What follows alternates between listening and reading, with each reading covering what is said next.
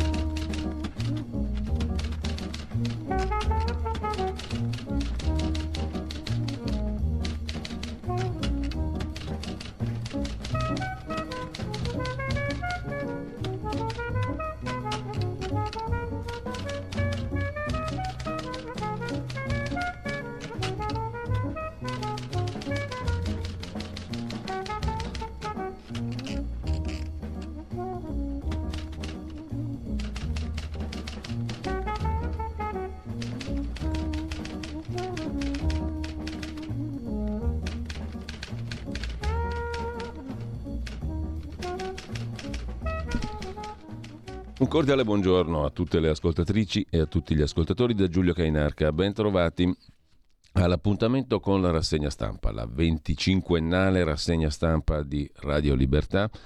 Sono le 7.31, è mercoledì 21 settembre, teoricamente inizia oggi, probabilmente l'autunno. E siamo qua come un solo uomo, anche se siamo in due. Saluto Federico Borsari di là dal non vetro in regia e mm, vi ricordo il sito radiolibertà.net, il sito fondamentalissimo per noi, per voi, per chi ascolta questa radio da lunghissimi 25 anni o da un minuto soltanto. Fatevi un giro e sostenete la radio. C'è bisogno di voci che vogliono essere libere, che ci riescano è tutto un altro discorso. Che vogliono, sì, di sicuro.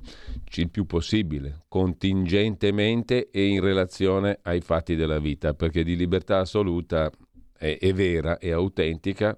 Bellissima cosa, ma probabilmente non ce n'è. In ogni caso, poca filosofia, tanta resa subito radiolibertà.net. Il pulsantino Sostienici è quello che molto molto molto venalmente ci interessa anche a noi. ANSA, l'agenzia ANSA apre con la foto di Draghi, già sapete tutto, è stato dichiarato il premier dell'anno, il miglior governante del mondo, non mi ricordo esattamente l'addizione, ma il concetto è quello lì. Draghi all'Assemblea delle Nazioni Unite ha poi detto uniti e fermi contro Putin, l'Italia resterà con l'Unione Europea e con la Nato. I referendum russi sono un'altra violazione del diritto internazionale.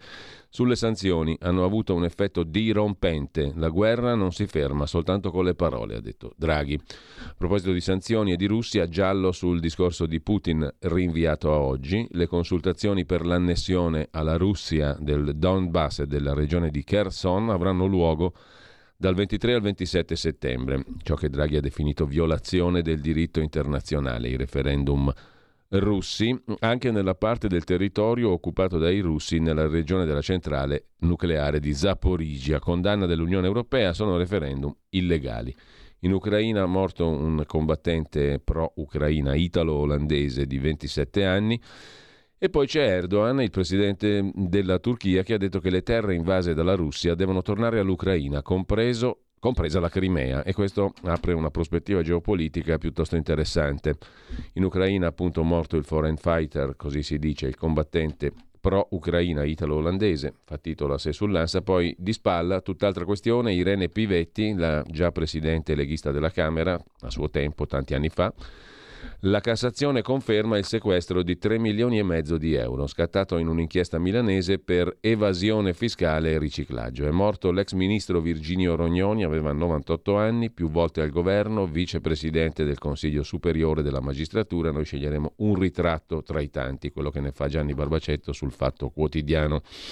Sempre dal primo piano poi dell'agenzia ANSA, Silvana Sciarra è la nuova presidente della Corte Costituzionale torna una donna alla guida della Corte Costituzionale a tre anni di distanza dall'esperienza della ministra attuale di giustizia uscente Marta Cartabia. La giurista rossa, come la definisce Libero, il quotidiano Libero, per via della sua vicinanza alla CGL. Il caso del senatore Richetti, molestatore o molestato, l'attrice, che sarebbe secondo Richetti la molestatrice, secondo invece lei no, Tante bugie non sono una stalker. Vedremo due articoli su questa questione.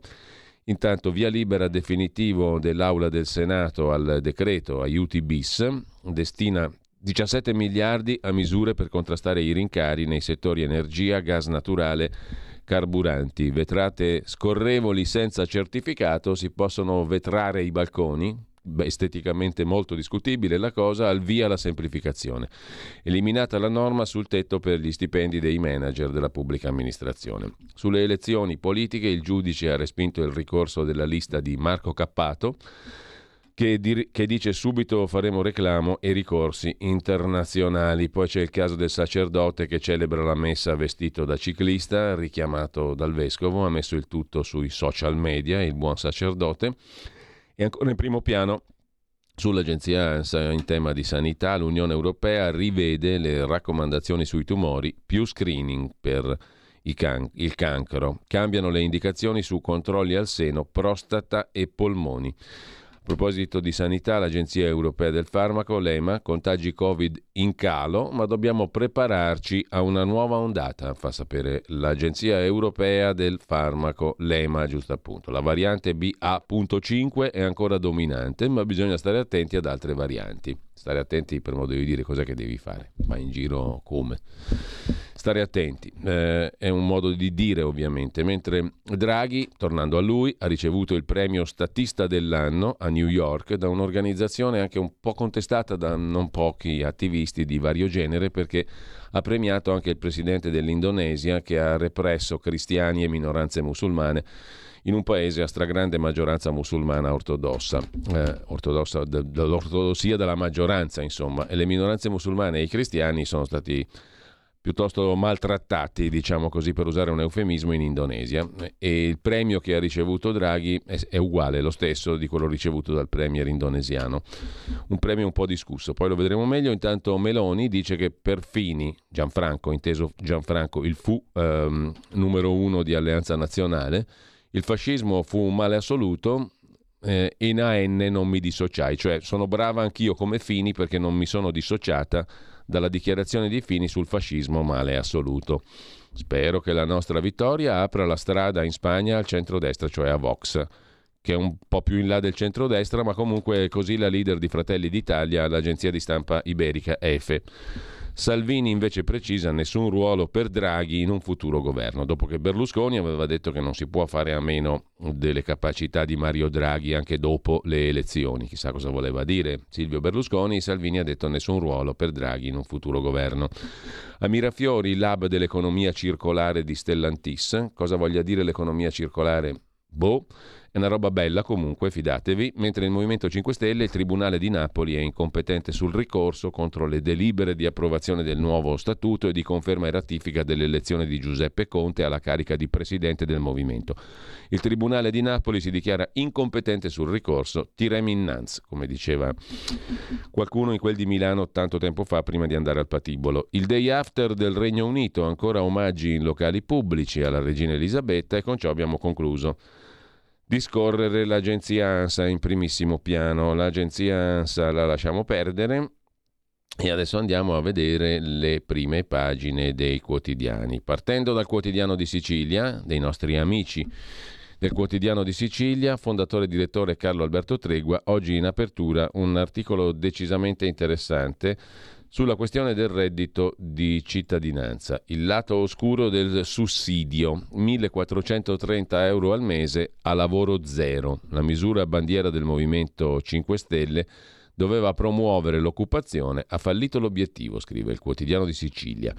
Ed è l'inchiesta che apre la prima pagina. Quello che doveva essere lo strumento per superare i perversi e deleteri meccanismi di assistenzialismo clientelare caro alla vecchia politica ha rivelato un lato oscuro. Il reddito di cittadinanza, pensato e presentato dai 5 Stelle come misura rivoluzionaria che avrebbe permesso a chiunque si trovasse in difficoltà di superare le difficoltà fruendo per il tempo necessario a trovare lavoro di un sostegno economico, si è trasformato in un rifugio per tanti, forse troppi. Le distorsioni create dal reddito di cittadinanza, nato con le migliori intenzioni, hanno prodotto frodi di cui leggiamo sui giornali, ma anche una vera e propria cultura del sussidio, fatta propria da chi considera ormai il reinserimento nel mondo del lavoro come una chimera. L'inchiesta pagina 7, l'editoriale invece del direttore Carlo Alberto Tregua sulle sanzioni alla Russia, una scelta scellerata, PIL meno 3,2%, occupati meno 582.000. Dal quotidiano di Sicilia, in seconda pagina alle regionali, dialogo serrato dei candidati con il territorio, c'è l'incognita di Cateno De Luca, potrebbe essere la sorpresona delle elezioni in Sicilia, poi ritardi nei pagamenti, l'ira delle imprese edili, i nostri soldi ostaggio dei burocrati della regione Sicilia, dice il presidente dell'Associazione Costruttori Sicilia, Cutrone. Sui rincari le rinunce degli italiani partono dalla tavola, scrive ancora il quotidiano di Sicilia, a causa delle difficoltà economiche gli acquisti di frutta e verdura sono diminuiti dell'11% rispetto all'anno scorso. E poi a pagina 7 c'è l'inchiesta sul reddito di cittadinanza, il lato oscuro del sussidio. Si arriva fino a 1.430 euro al mese a lavoro zero. Ecco quanto possono arrivare a percepire genitore 1, genitore 2, un figlio a carico ciascuno, residenze diverse. 270.200 i nuclei familiari siciliani che nel 2022 hanno ricevuto almeno una mensilità tra reddito e pensione di cittadinanza, ben 655.000 le persone coinvolte. Non è poco, è il 10% della popolazione della Sicilia. Votano anche loro. La dignità dimenticata ha tradito lo spirito che ha ispirato la misura bandiera dei grillini, cioè restituire dignità e lavoro a chi si trova in una condizione di difficoltà economica. Parassiti sono i mafiosi, non chi percepisce il reddito di cittadinanza, dice Giuseppe Conte, che è tornato ieri a difendere a spada tratta la misura bandiera dei 5 Stelle. Fratelli d'Italia vuole cancellarlo, il PD correggerlo e potenziarlo. Con questo abbiamo dato un'ampia occhiata al quotidiano di Sicilia. Andiamo a vedere anche il sole 24 ore, prima così un po' a caso, le prime pagine le vediamo un po' a caso come vengono vengono. Energia, scrive il quotidiano di Confindustria, a rischio fino a 100 imprese. Intanto Berlino nazionalizza il colosso Uniper, colosso energetico del gas e principale importatore del gas russo. Dal primo di ottobre in Italia molte società retail non avranno gas per rifornire i clienti. 100 imprese fornitrici di gas, di gas sono a rischio. In Italia, con l'inizio dell'anno termico, 1 ottobre, si avvicina il rischio che decine di società energetiche retail, cioè che poi distribuiscono il gas agli utenti, falliscano perché non hanno abbastanza gas da distribuire ai clienti. Secondo mm, i dati sono almeno 70, ma molti operatori temono che le società italiane a rischio siano più di 100. In primo piano sul sole 24 ore di stamani anche il super bonus, per le banche esaurito lo spazio fiscale, sono stati impegnati circa 77 miliardi su 81. La capienza fiscale delle banche è interamente impegnata, lo dice la relazione della Commissione parlamentare d'inchiesta sul sistema bancario. Su 81 miliardi di capienza ne sono stati assorbiti 77 per il super bonus. E ancora il decreto del Ministero dello Sviluppo Economico per danni di guerra, aiuti fino al 60% dei mancati ricavi, le misure per le imprese, è stato firmato dal Ministro dello Sviluppo, Giorgetti, il decreto che assegna 120 milioni alle imprese danneggiate dalla guerra, previsto dal decreto aiuti di maggio, per coprire fino al 60% dei mancati rincari, scrive il 24 ore. Il riformista invece di Piero Sansonetti ci porta dalle parti della magistratura, anzi di un magistrato famoso antimafia, Palermo, Scarpinato, un grillino integerrimo, infatti è candidato alle prossime elezioni politiche il magistrato per i 5 Stelle, vendeva casa a un imputato. Scrive il direttore Sansonetti, pare che la notizia sia antica, ma nessuno la conosceva e quando ieri me l'hanno portata non ci credevo. E invece pare sia tutto vero. Roberto Scarpinato, fino a qualche mese fa procuratore generale a Palermo, ora passato alla politica con i grillini di Conte, esposto su posizioni sempre integerrime di denuncia feroce del malcostume, della politica dagli occhi mezzi chiusi con la mafia, beh, proprio lui, quando già era un pubblico ministero molto noto a Palermo, vendette una casa di famiglia a Sciacca, cittadina di circa 10.000 abitanti sul mare in provincia di Agrigento, il magistrato vendette casa di famiglia a un prezzo esorbitante e a un acquirente sospetto. La casa fu venduta per 700 milioni scrisse all'epoca all'ex ministro di giustizia Filippo Mancuso, mentre, sempre secondo Mancuso, sul mercato non valeva neanche la metà di 700 milioni. Fu un gran bell'affare per il magistrato Scarpinato. Chi ha comprato, l'acquirente, era stato processato per mafia e questo Scarpinato lo sapeva. Si dice che l'acquirente fosse molto vicino ai Siino. Chi era Siino? Veniva chiamato il ministro dell'economia di Riina, Angelo Siino. Si occupava di appalti. Sugli appalti di Siino indagò il colonnello Mori, ma poi la sua indagine, avviata da Falcone, fu archiviata prima che Paolo Borsellino potesse prenderla in mano. Fu archiviata da Scarpinato e da un altro magistrato. Coincidenze, coincidenze, coincidenze, scrive il sospettoso Sansonetti. Non è mica vietato vendere la casa a un probabile mafioso. Dov'è il reato? Non venitemi a parlare della solita bufala del concorso esterno in associazione mafiosa, reato che non esiste, lo abbiamo scritto mille volte. Certo, se il protagonista di quella vendita, invece di Scarpinato, fosse stato un deputato di centrodestra o di centrosinistra, la procura avrebbe aperto un'indagine, ma non era un deputato il protagonista e non ci fu indagine. Ora il protagonista, il magistrato Scarpinato, ha la possibilità di diventare deputato tra gli integerrimi 5 Stelle. Morto Virginio Rognoni, ricorda in prima pagina il riformista, un ministro ben educato che copriva le torture al Viminale negli anni di piombo. Nella leggenda popolare il ministro degli interni Rognoni a capo della guerra contro il terrorismo è stato Francesco Cossiga. Non è così. Il ministro degli interni a capo della guerra contro il terrorismo era Cossiga. Non è così quando Cossiga si dimise Dopo l'uccisione di Moro, 9 maggio 78, il terrorismo era all'offensiva. Lo Stato aveva subito la sua più cocente sconfitta. Il compito di risollevare le sorti della battaglia se lo assunse Rognoni, gentile, universalmente lodato per la sua signorilità, ma che colpì duro contro le Brigate Rosse. Lasciamo il riformista, andiamo a vedere il manifesto, il quotidiano comunista che apre con fuoco e fiamma e la foto di Giorgia Meloni che torna all'antico per la fine della campagna elettorale e auspica che la sua vittoria apra la porta all'estrema destra di Vox in Spagna. Ma chi gliel'ha fatto fare parlare di Vox in Spagna? Comunque, al di là di questo, rivendica le origini missine. Anche al comizio di Palermo decine di giovani la contestano, cariche della polizia in piazza. Intanto Putin spinge la guerra in una nuova fase. Annunciati i referendum in quattro province occupate dai russi. Si attende, per l'equivalente delle sette italiane di stamattina, un nuovo discorso di Vladimir Putin. Kiev avanza nella palude del Donbass la controffensiva ucraina, scrive il manifesto in prima pagina. E poi l'alluvione delle Marche, secondo la Procura, è mancata l'allerta da parte della Regione, poi lo vedremo meglio. Sulle pensioni, la bufala sui conti della rivalutazione. È scattato, scrive il quotidiano comunista in prima pagina, un falso allarme sul costo della rivalutazione delle pensioni causato dall'inflazione. Alberto Brambilla, inventore del flop quota 100, non è proprio così, ma comunque Transeat, parla addirittura di 21 miliardi per rivalutare le pensioni in base all'inflazione che è salita.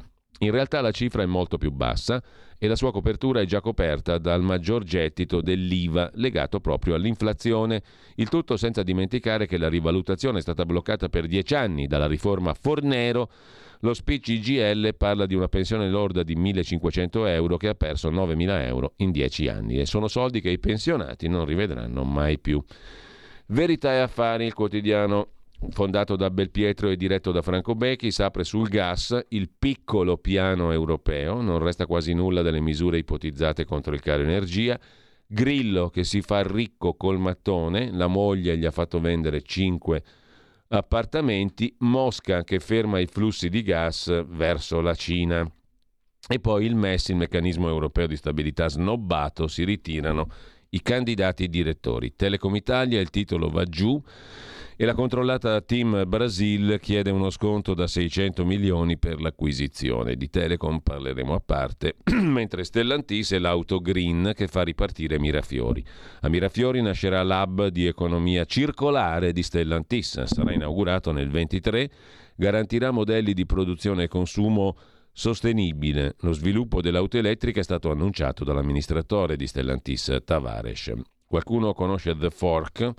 Con TripAdvisor è un sistema per i ristoranti andare a mangiare, roba diventata di lusso ormai in questo periodo perché qualsiasi mm, mezzo cuoco che abbia un mezzo ristorante ti fa pagare cifre stellari per mangiare male. Comunque al di là di questo The Fork ora lancia il conto senza commissioni la battaglia tra contanti e pagamenti digitali prosegue. Uno dei campi di scontro la ristorazione, scrive la verità con gli affari. Cresce il numero di esercizi che accettano solo carte di credito. Una nuova funzionalità di The Fork permette di pagare con un QR code senza commissioni, ma la FIPE insorge. Troppa confusione per i ristoratori. Che orrenda cosa che è il contante.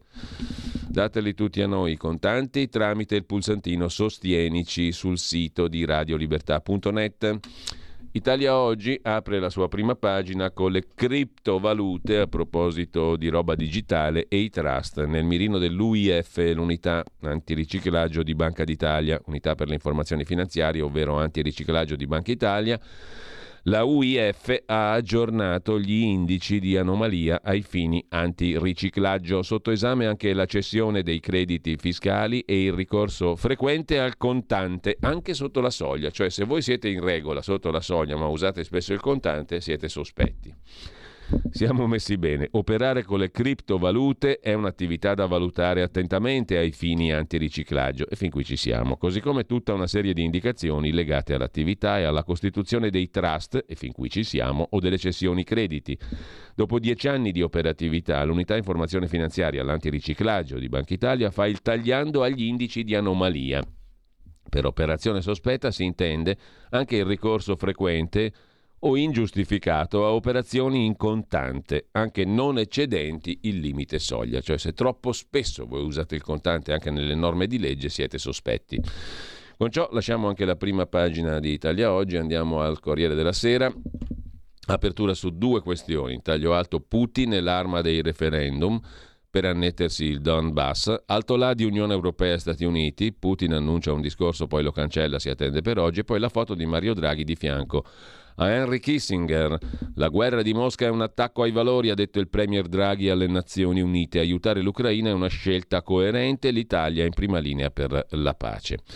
E sempre dal primo piano del Corriere di oggi, l'altro titolo, centropagina, le alleanze estere e lo scambio di accuse tra Letta e Meloni. Meloni tira la volata a Vox per il voto in Spagna e le alleanze estere accendono lo scontro. Tu scendi di casa, vai al bar, non si parla d'altro. Ma la Meloni sta con Vox, ma Orban, ma la Russia, è tutta una roba così. Provateci, scendete al bar sotto casa e vedete di cosa si parla. Buttate là l'argomento di politica e vedete quanto va forte Orban, Vox, la politica estera, le alleanze estere, eccetera. La Presidente di Fratelli d'Italia Meloni dice che Letta a Berlino non ha fatto l'interesse nazionale, chiamando il cancelliere tedesco socialdemocratico ad attaccare la stessa Meloni. La replica di Letta, visione autarchica e provinciale dell'Europa. Non vi siete ancora annoiati? Siete eroici. Rimanete all'ascolto della rassegna stampa più antica della radio italiana. Intanto eccetto la RAI ovviamente, in parte, forse. Comunque, al di là di questo, c'è in prima pagina anche eh, la confessione di Landini, inteso come segretario della CGL, sui suoi rapporti con Marchionne, anche non rapporti, quell'incontro mancato tra me e Marchionne il manager Fiat e il sindacalista Landini. Mi ha sorpreso che dicesse tutte quelle cose di me, ha detto Landini dopo aver letto il racconto di Gramellini sul Corriere della Sera. Ma un colloquio a quattro occhi con lui non sono mai riuscito a farlo. La cosa è di un estremo, estremo interesse. A chiudere, dalla prima pagina del Corriere della Sera con foto il video di una delle donne iraniane mentre si taglia, un fotogramma del video di una donna iraniana che si taglia i capelli per protesta dopo l'uccisione della 22enne Mahsa Amini la rivolta delle iraniane che si tagliano i capelli. Tre morti dopo il caso della 22enne vittima della polizia morale. Questa è una bella riforma in vista del nuovo governo. La polizia morale da introdurre anche in Italia, non c'è niente da scherzare naturalmente. In Iran la polizia morale è un dramma, ovviamente. Da noi assumerebbe il carattere della farsa per adeguarsi agli standard del paese, ma comunque al di là di questo la questione iraniana è una questione molto seria, ovviamente, naturalmente. Dal Corriere della Sera passiamo ad Avvenire, il quotidiano di ispirazione cattolica. L'apertura è sulla grande usurpazione, cioè l'indizione in Donbass, a Kherson e a Zaporizhia di referendum per passare alla Russia. Condanna globale da parte delle Nazioni Unite, del mondo occidentale, eccetera. Pene più dure per i militari. Si va verso la mobilitazione a Mosca. Questa è un'altra notizia interessante, cioè la Duma ha approvato pene più dure per chi è renitente alla leva. Questo vuol dire che Putin chiamerà alla guerra tutta la popolazione disponibile? Mobilitazione generale? Guerra che si amplia? Punto di domanda alle urne da venerdì nelle zone occupate invece appunto per il referendum di annessione alla Russia. Doveva annunciarli Putin, il discorso è stato annullato, confermati invece comunque i referendum nel Donbass e nel sud dell'Ucraina. Il ministro degli esteri russo Lavrov ha detto che la popolazione vuole essere padrona del proprio destino. Il governo ucraino parla di una farsa, così come gli altri governi, mm, compresi gli Stati Uniti e le Nazioni Unite. Nel sud, intanto, dell'Ucraina continuano i bombardamenti anche nella zona della centrale nucleare di Zaporizhia, scrive Avvenire. Si è aperta intanto la 77esima Assemblea Generale delle Nazioni Unite. Il segretario generale Guterres segnala che il mondo è in un momento di grande pericolo. Avvenire però mette in prima pagina una bella inchiesta di Antonio Maria Mira, poi la vediamo più in dettaglio, sulla disabilità dimenticata in Italia. Quella che si conclude è stata una legislatura confusa sulle politiche a favore della disabilità. Molte riforme attese, scarsi o incompleti i risultati. Anni, oltretutto, caratterizzati dalla pandemia, causa di ulteriore disagio per molte persone con disabilità e le loro famiglie. E sempre dalla prima pagina di Avvenire, meritoriamente, la tragedia del Myanmar o Birmania. L'esercito fa strage a scuola. Uccisi 11 alunni in un raid contro i ribelli, colpiti durante le lezioni nella scuola associata al monastero del loro villaggio attaccati da elicotteri da combattimento. Così sono morti almeno 11 bambini in quello che l'UNICEF ha indicato come attacco indiscriminato in aree civili nella regione di Sagaing in Myanmar, cioè in Birmania, dove è scomparsa di nuovo Aung San Suu Kyi, premio Nobel per la pace. E per quanto concerne invece il voto in Italia, Meloni, PD, il caso spagnolo, Vox, la replica di Letta sostiene gli ultranazionalisti, Draghi che dice l'Italia è salda nell'Unione Europea e bla bla bla bla bla bla bla. A proposito di bla bla bla andiamo a vedere anche la prima pagina del domani di Carlo De Benedetti, sempre sia lodato per l'Olivetti e non solo, anche per la Telecom. La Cina minaccia gli Stati Uniti, su Taiwan è pronta alla guerra la Cina. Il governo cinese Apre Michelangelo Cocco, analista centro studi sulla Cina contemporanea. Il governo cinese, scrive il domani, è pronto a invocare la legge anti-secessione per prendere l'isola di Taiwan minacciata dagli Stati Uniti. Il ministro degli esteri cinese ha risposto a Biden meglio perdere mille soldati che un solo pollice di territorio. Mm? Chiaro il concetto? Eh, altro che piccoli Putin, grandi Putin, medi Putin, Putin ovunque, qua sono peggio di Putin i cinesi. Sull'Europa Giorgia Meloni non può dare rassicurazioni, lo assicura a sua volta Salvatore Bragantini, economista, e poi c'è un pezzo di Giorgio Meletti, Costa Magna e la trattativa segreta per dare autostrade ai fondi esteri. Questo lo vediamo dopo tra gli articoli economici della giornata. E in primo piano anche l'attrice Lodovica Rogati che dà la sua versione a Emiliano Fittipaldi sul caso del senatore Richetti.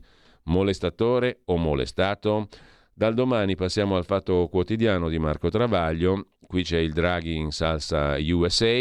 Gli italiani bocciano Draghi sull'Ucraina. Due su tre, secondo il sondaggio del Fatto Quotidiano, vogliono sospendere o ridurre l'invio di armi per negoziare invece. Intanto lui incassa il premio statunitense è il premier più filoamericano di sempre, lodato da Kissinger e da Biden, che però non lo incontra. Dal 23 al 27, intanto di settembre, in quattro zone occupate dell'Ucraina, Putin vuole il referendum, il voto per annettersi il Donbass, ma il discorso dell'annuncio viene rimandato. Infine la tavola della pace.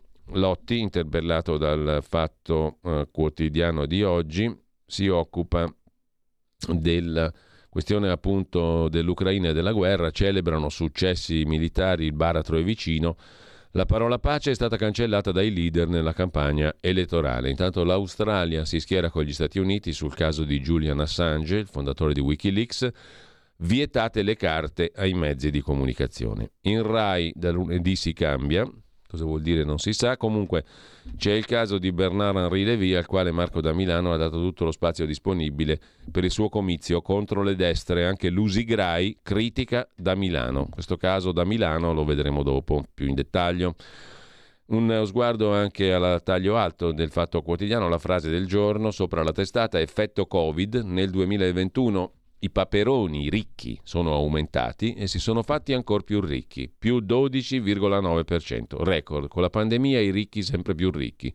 Ora l'1% della popolazione ha il 45,6% della ricchezza globale.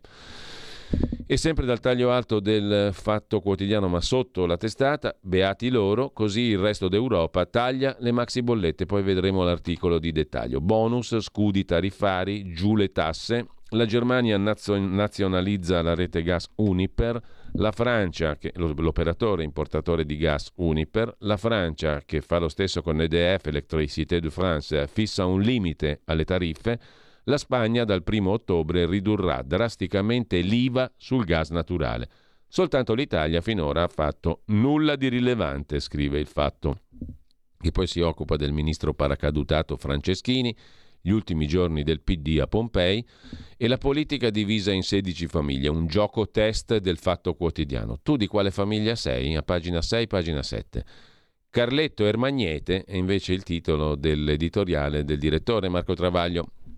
Non sappiamo se il nervosismo di alcuni leader Meloni o sedicenti tali, Calenda Renzi, dipenda dagli ultimi sondaggi, anzi lo sappiamo ma non possiamo dirlo, in ogni caso è divertente indovinare i sondaggi dalle facce dei politici.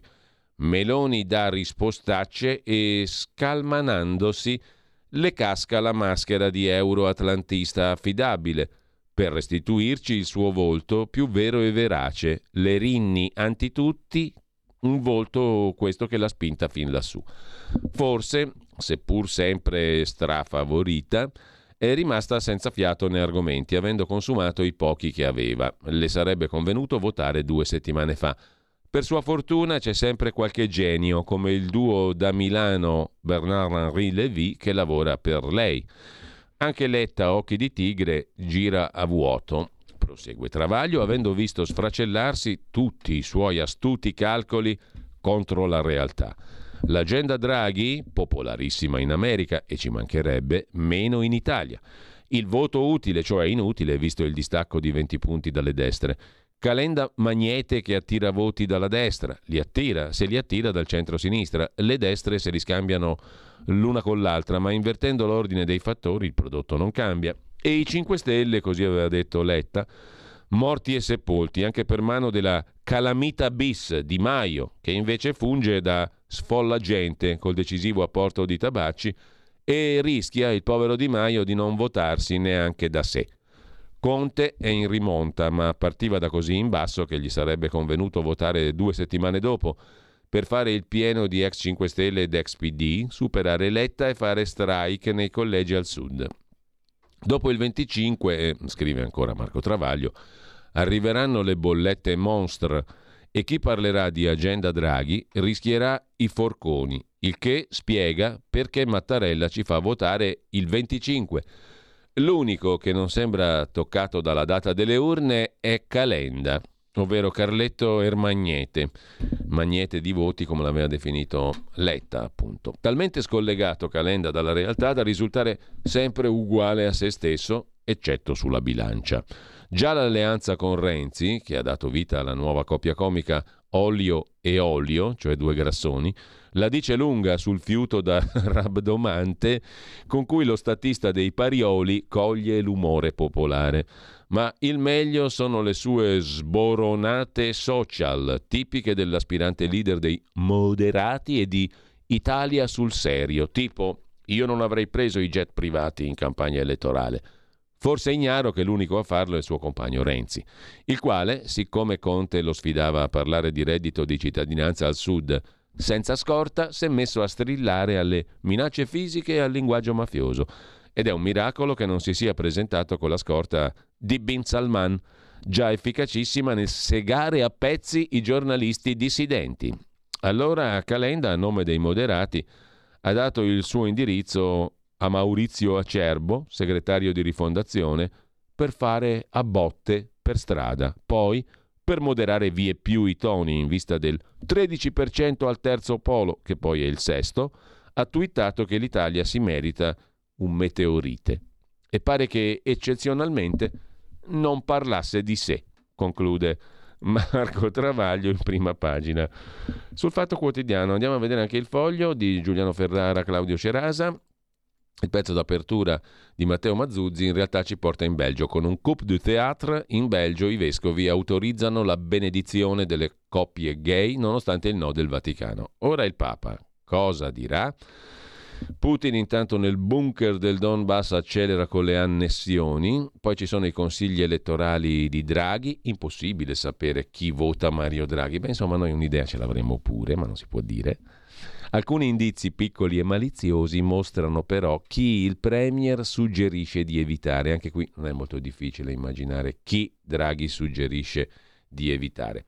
C'entrano le autarchie, ma non solo. Il 25 settembre di Draghi, spiegato con una scena di Harry ti presento Sally, naturalmente Claudio Cerasa l'autore del simpatico pezzo. Chi è la gius lavorista ora alla guida della Corte Costituzionale che Giuseppe Conte voleva al Quirinale, Sciarra, e che odia il modello Jobs Act di Renzi? La rossa Sciarra, come la definisce appunto Libero.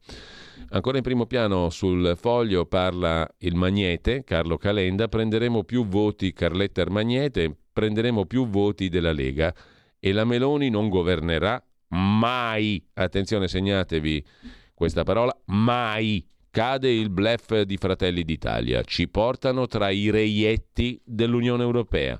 Perciò i moderati fuggono da Salvini e da Berlusconi. Così si farà il Draghi bis. Draghi ha fatto finta di dire no l'altro giorno a un secondo governo Draghi. Si farà il Draghi bis, lo assicura Carletta Ermagnete, e la Meloni non governerà mai, dice Carlo Calenda al foglio. Il gasdotto invece si farà, parla il presidente dell'Abruzzo, Marco Marsiglio, Fratelli d'Italia, ma Draghi ci mette la faccia perché io non posso passare da traditore. Piuttosto interessante il ragionamento del presidente abruzzese. I partiti intanto proseguono la campagna elettorale senza pensare ai conti pubblici 2023, che non sono rosei, cioè chi va a governare avrà dei bei gatti feroci da pelare. Mentre lasciamo la prima pagina del foglio con l'Andreas Version di Andrea Marcenaro, Lusigrai attacca Marco da Milano attraverso Bernard-Henri Lévy e par condicio da Milano è forse parte di un'altra cricca. Da Milano attacca Lusigrai. Viva la libertà di stampa! Lusigrai è una cricca, questo è noto, nemica a occhio di Marco da Milano, l'ex direttore dell'Espresso, che, la, che, conduce la trasmissione su Rai 3 da 1000 euro a puntata. Ehm, la puntata da 1000 euro dell'altra sera ha ospitato Bernard Henri Levy che ha sparato contro la destra e bla bla bla. Da Milano è un usigraio per natura che si è trovato per caso dall'altra parte. Allora, l'usigraio attacca da Milano. Da Milano fa parte di una cricca. Da Milano attacca l'usigrai, l'usigrai è una cricca, ma da Milano è dell'usigrai anche lui. Per caso si è trovato da un'altra parte. Bon, il primo che apre il dibattito sulla miserevole questione vince il premio del più stronzo. È che forse sono stato io, scrive giustamente Andrea Marcenaro in prima pagina. Dopodiché il foglio pubblica il discorso integrale che il Presidente del Consiglio, Mario Draghi, ha tenuto a New York alla 57esima Annual World Dinner di un'associazione, però va detto quale, che il foglio non la dice, nel corso della quale ha ricevuto il World Statesman Award 2022. Questo World Statesman Award, eccetera, eccetera, è mm, un premio appunto che mh, mm, è stato attribuito da una società, mh, mm, o meglio, da una organizzazione, un'organizzazione che poi recupereremo tutte, eh, che comunque al de, al netto di tutto eh, è un'organizzazione che è stata anche criticata abbastanza ferocemente per aver dato il premio al presidente indonesiano, il quale le minoranze, delle minoranze nel suo paese se ne frega ed è un eufemismo. In ogni caso, lasciamo la prima pagina del foglio con il premio che Draghi condivide con il Premier dell'Indonesia, è un orgoglio, mentre eh, andiamo a vedere anche il giornale di Augusto Minzolini che apre con l'intervista del direttore a Enrico Letta, governa chi vince anche se è la Meloni, che ovvietà incredibile, il leader del PD dice siamo meno liberi coi conservatori al governo, saremo meno liberi. Renzi, gli italiani decideranno quanto vale la sua parola poi il delirio anti-centrodestra in Rai, bufera su da Milano per la sua trasmissione Cina da 1000 euro a puntata su Rai 3. In taglio alto, voto e mobilitazione per tenere il Donbass, Putin però ha rinviato il discorso e a centropagina il gas non c'è, ma il problema è il colore del rigassificatore, polemiche a Piombino. E poi l'ammissione del commissario europeo Gentiloni che dà ragione a Fratelli d'Italia, scrive il giornale, cambiare il PNRR non è un tabù. E ancora in primo piano i timori di Biden raccontati da Adalberto Signore sul giornale, pressing dell'Unione Europea e degli Stati Uniti e fine dell'idillio tra Draghi e Giorgia Meloni. È già finito. Era un idillio così solido, importante, su questioni essenziali, l'atlantismo, le, i rapporti con gli Stati Uniti, già finito. Pensa un po' come sono, come sono volatili le relazioni d'amore in politica. Le relazioni pericolose tra l'SPD e Mosca e gli affari dei socialisti li racconta invece Gian Michalessin a pagina 3 del giornale. La SPD, amica di Putin, dà lezioni di libertà dopo l'appoggio a Enrico Letta e le accuse a Giorgia Meloni. Il partito tedesco ha sempre tollerato gli affari di Schröder con i russi. Come fa adesso a dare lezioni il partito di eh, eh, Schröder, giusto appunto inizialmente, e naturalmente la SPD in generale, come fa la SPD in generale a dare lezioni di democrazia, di atlantismo e compagnia bella, se è sempre stato amico di Putin?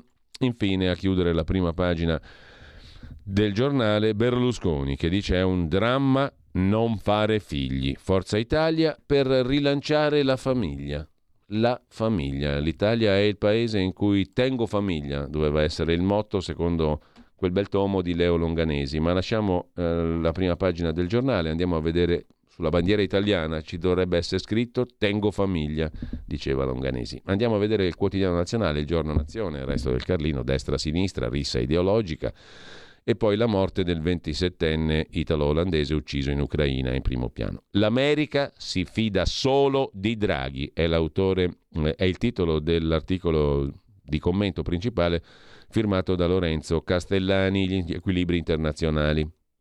Mentre lasciamo il quotidiano nazionale, uno sguardo anche al mattino di Napoli, prima pagina dedicata a Putin, la minaccia nucleare, ma anche Due questioni relative al mezzogiorno e alle elezioni. Sono fermi gli impianti per le rinnovabili, la maggioranza è nel mezzogiorno, l'inchiesta di Francesco Bechis, le rinnovabili non partono, l'inefficienza della burocrazia ferma la quasi totalità dei progetti, da sbloccare 508 impianti.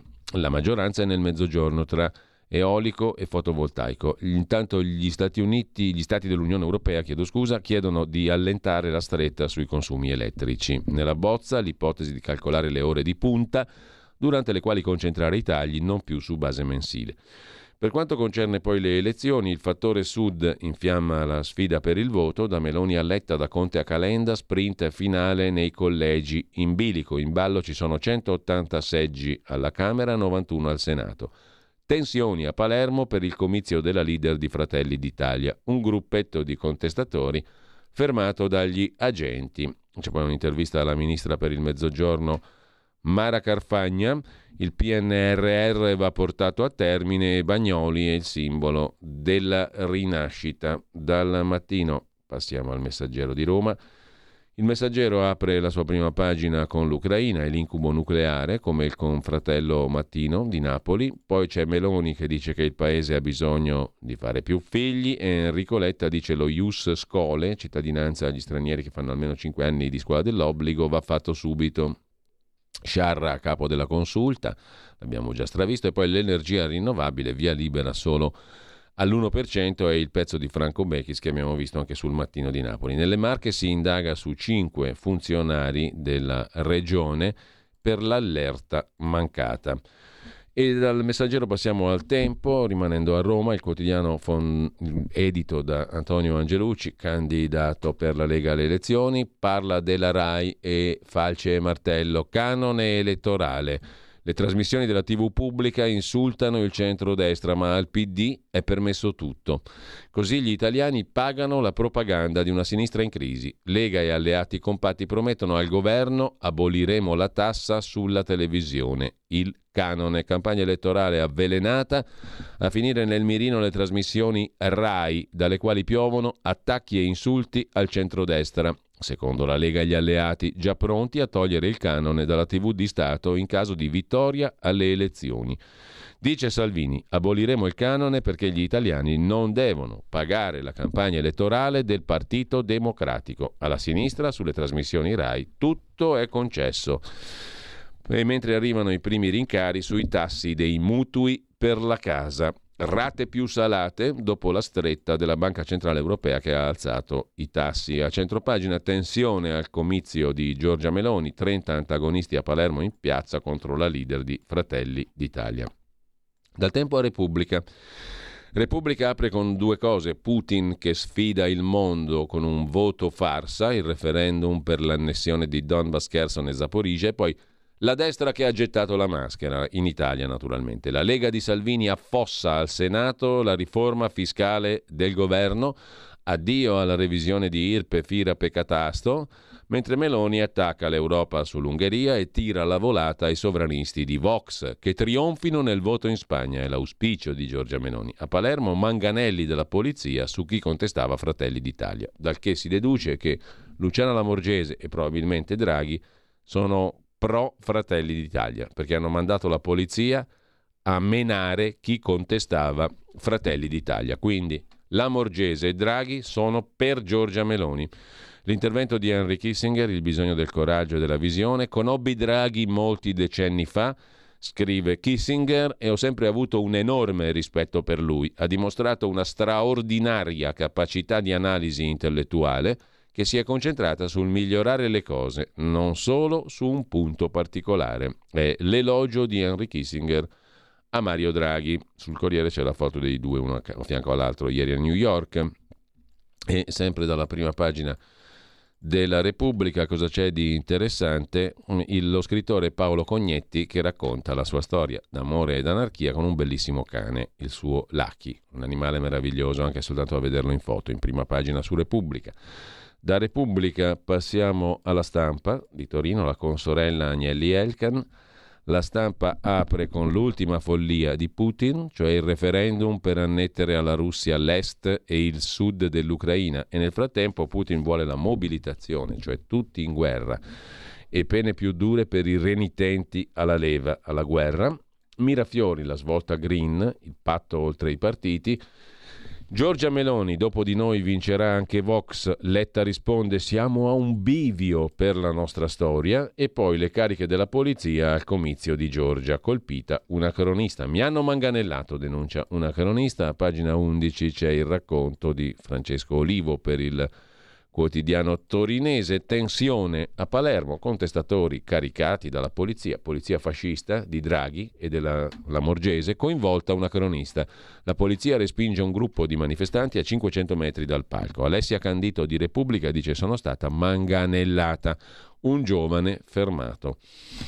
Così scrive, così scrive eh, il quotidiano torinese, che poi recupera un'intervista doppia, eh, la versione in tv alle Iene nel 2004 di Giorgia Meloni, da un lato le dichiarazioni di questa campagna elettorale, dall'altro un'intervista del passato di senso opposto. Ieri Giorgia Meloni ha detto di non essersi dissociata dalle frasi di Gianfranco Fini pronunciate dopo la visita al memoriale Yad Vashem di Gerusalemme quando Fini definì il fascismo male assoluto. Io ero dentro Alleanza Nazionale quando ha fatto quelle dichiarazioni. Non mi pare di essermi dissociata, ha detto Giorgia Meloni. In un'intervista del 2004, trasmissione Le Iene, però, una 27enne Giorgia Meloni, allora presidente dei giovani di Alleanza Nazionale, diceva senza mezzi termini il fascismo non fu il male assoluto. E allora come la mettiamo all'oggi, al 2022? Cari signori, fatevi una domanda e datevi una risposta, una sola però. Gianni Oliva ci ricorda che da Franco a Orban il fascismo è nel DNA italiano. Noi italiani siamo fascistoidi, come diceva anche Umberto Eco a modo suo. L'Occidente unito contro le autocrazie, il discorso di Mario Draghi è riportato in prima pagina anche sulla stampa di Torino dove Mattia Feltri chiude la prima pagina col suo buongiorno dando dei fenomeni, cioè due poco di buono a Salvini e Conte che si sono permessi di criticare Draghi. E ehm, lasciamo con ciò la stampa, andiamo a vedere anche la verità, la Pravda di Maurizio Belpietro. La trattativa Stato-Benetton è l'argomento di apertura, Giacomo Amadori e Camilla Conti, sulla strage del Ponte Morandi e lo scandalo della concessione da parte dello Stato. I pubblici ministeri che indagano sull'acquisto di autostrade per l'Italia da parte del governo, 8 miliardi pagati alla famiglia Benetton, hanno sentito il dirigente del Ministero Infrastrutture che, come rivelato dalla verità, aveva dato ad autostrade rimborsi non dovuti per le restrizioni. La trattativa Stato-Benetton, dove al posto della parola mafia c'è il cognome Benetton, giusto appunto. A pagina 9 c'è il dettaglio dell'inchiesta sul caso Aspi Cassa Depositi e Prestiti. L'inchiesta tocca il governo. La Procura di Roma, che indaga sull'acquisto portato a termine dal governo Draghi, 8 miliardi per riacquistare autostrade, 8 miliardi ai Benetton, la Procura ha ascoltato il dirigente chiedo scusa, il dirigente Felice Morisco, a capo della Direzione Generale Strade, Autostrade e Ministero Infrastrutture. Ha aperto un modello 44 a carico di ignoti, scrive la verità. L'uomo ha assegnato ristori Covid non dovuti al gruppo di Benetton. L'affare approvato dalla Corte dei Conti ha fruttato 8 miliardi di euro. L'affare della vendita, diciamo così, della rivendita delle autostrade a Benetton. Intanto, sempre dalla prima pagina della Verità con fotografia, Paolo Del Debbio ci hanno ridotto alla canna del gas, ma Greta e compagnia non sono contenti e venerdì vanno in piazza. Il direttore Maurizio Belpietro, genuflessi, sinistra e stampa vogliono i guinzagli stranieri, scrive Belpietro, quel vizio progressista di cercare ingerenze estere contro l'avversario. La sinistra gongola per gli attacchi preventivi dalla Germania nei confronti di un ipotetico governo meloniano. Dai sorrisi di Merkel e Sarkozy sempre la stessa storia. Democratici e stampa genuflessi agli stranieri, scrive il direttore della Verità. in, pagina, in prima pagina Ancora sulla verità il pezzo di Marcello Veneziani. Anatemi al posto del confronto di idee, così si è spenta la cultura, il vero Mincul Pop, Ministero della Cultura Popolare, il PD frigna, ma la cultura l'ha ammazzata il Partito Democratico. Ora che la destra è in odor di vittoria, le prefiche progressiste denunciano il rischio di un impoverimento intellettuale. La verità è che il pensiero corretto ha tracciato un confine. Chi ne è fuori è escluso dal dibattito, ma è così che il pensiero muore, scrive Marcello Veneziani. Senza un libero confronto di idee si perde la fecondità del dibattito. Proposito di dibattito o mancato dibattito, la RAI elettorale sbraca con Marco da Milano e l'amministratore delegato Fuortes pensa già a come salvare la pelle. Il centrodestra contro l'invettiva del filosofo Bernard-Henri Lévy senza filtri, l'amministratore delegato è pronto a concedere al centrodestra il TG1 spostando Monica Maggioni. Lasciamo la prima pagina della verità e eh, segnaliamo ancora però le misure contro Covid che rischiano di impedire il voto a 420.000 italiani, la denuncia firmata da Alessandro Rico, l'articolo, percorso a ostacoli per esercitare il proprio diritto. Scaduti i termini per i positivi che vogliono votare. Da oggi non è più possibile avviare la complessa trafila burocratica per prendere parte alle elezioni a domicilio, a rischio il diritto-dovere di quasi mezzo milione di italiani che potrebbero finire per ingrossare il già fortissimo partito degli astenuti. A pagina 7 c'è l'articolo di dettaglio. I diktat anti-Covid mettono a rischio il diritto di voto di 420.000 italiani, mentre molti paesi le hanno abolite, la mania di speranza per le quarantene si abbatte sugli elettori. Da oggi I positivi al Covid non possono più richiedere di votare da casa e chi scopre solo ora di essere contagiato resta comunque escluso, mentre la moglie di Crisanti si è detta totalmente contraria alla sua candidatura. Nicoletta Crisanti, moglie del noto virologo, candidato PD, ha confessato di non approvare la scelta del marito. Ero totalmente contraria alla candidatura, ma Andrea ha la testa dura. Gli dissi che era una cosa da pazzi, ma lui ha insistito. Ormai gli faccio da galoppina e spero che venga eletto. Anche perché qualche collateralissimo beneficio può sempre scapparci fuori, chi lo sa a pensare male. Comunque, al di là di questo, sempre dalla prima pagina della verità, stop al catasto, fallito l'ultimo assalto di Draghi alle nostre case. Su panorama dai Ferragnez a Belen, i VIP che hanno preso soldi pubblici per il virus, poi lo vediamo, e più vulnerabili con lockdown e mascherine, il sistema immunitario dei bambini salta. Infine le parole di Biden, quale scienza, la pandemia è sempre stata un fatto politico, sottolinea Francesco Borgonovo. Il professor Claudio Rise invece si occupa dei funerali di Elisabetta, dal popolo inglese un gesto di rottura verso la società che nega il sacrificio. La partecipazione ai funerali di Elisabetta ha un significato più profondo del cordoglio rappresenta un gesto di rottura verso uno dei comandamenti della nostra società consumistica, cioè la cancellazione del senso del sacrificio e la negazione del valore della morte. Si chiude con, sempre dalla prima pagina della verità, Carlo Tarallo, conflitto di interessi alla Corte Costituzionale.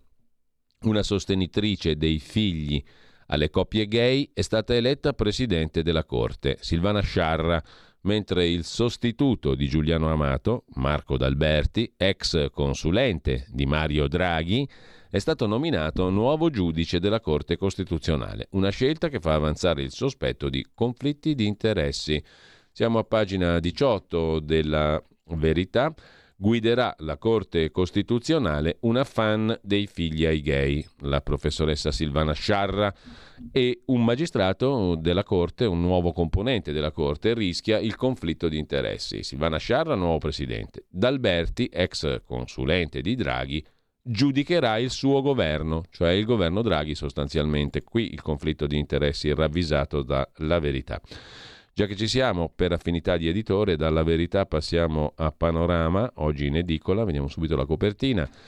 I beneficiati della Covid, la Covid, panorama no il Covid, artisti, sportivi, influencer, personaggi della politica e dello spettacolo, perfino un virologo, tutti hanno approfittato del quattrino dei sostegni economici riconosciuti dallo Stato durante la pandemia per le loro società quasi sempre inutile.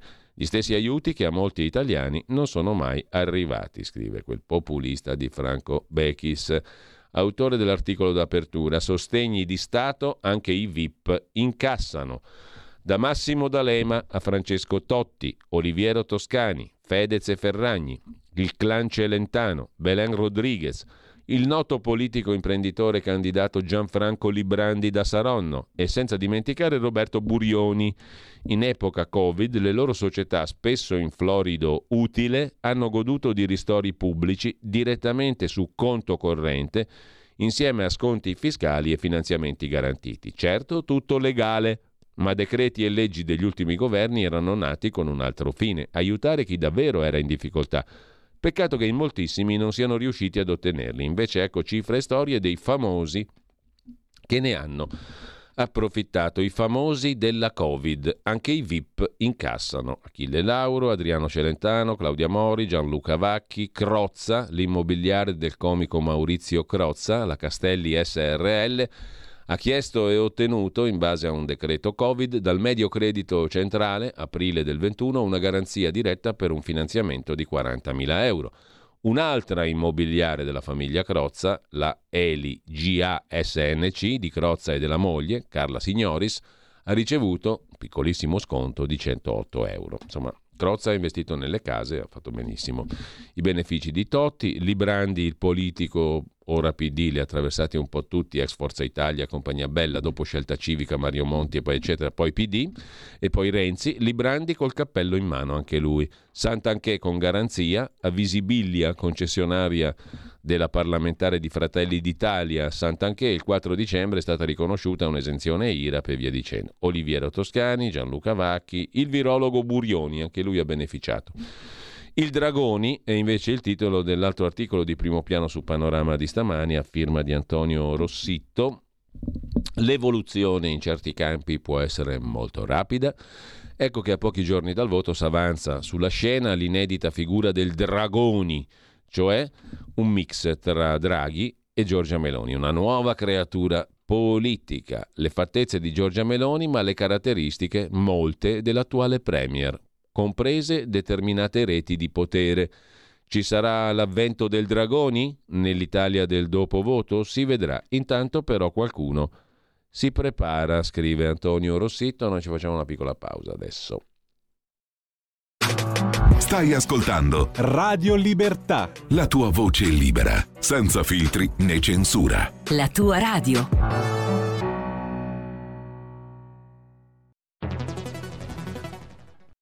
C'è chi te la racconta sbagliata e chi te la racconta male. C'è chi te la racconta tagliata e chi te la racconta al contrario e chi non te la racconta affatto.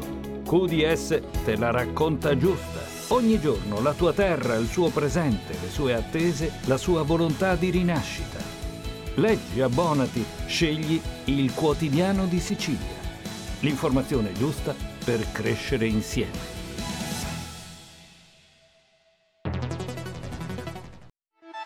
Stai ascoltando Radio Libertà, la tua voce libera, senza filtri né censure, la tua radio.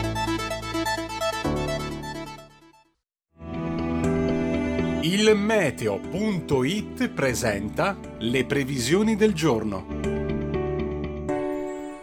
Venti freschi in arrivo dai Balcani determinano un aumento della copertura nuvolosa sul nostro paese e anche un calo termico. Al mattino cieli irregolarmente nuvolosi al nord-est su gran parte del versante adriatico del paese, basso rischio di precipitazioni, sole prevalente altrove. Nel pomeriggio la nuvolosità tenderà ad aumentare anche sul resto del nord, peraltro senza piogge particolarmente rilevanti. Situazione invariata altrove, salvo per un maggiore rischio di rovesci tra Calabria e Sicilia orientale. Per ora è tutto da ilmeteo.it dove il fa la differenza, anche nella nostra app. Una buona giornata da Lorenzo Tedici. Avete ascoltato le previsioni del giorno.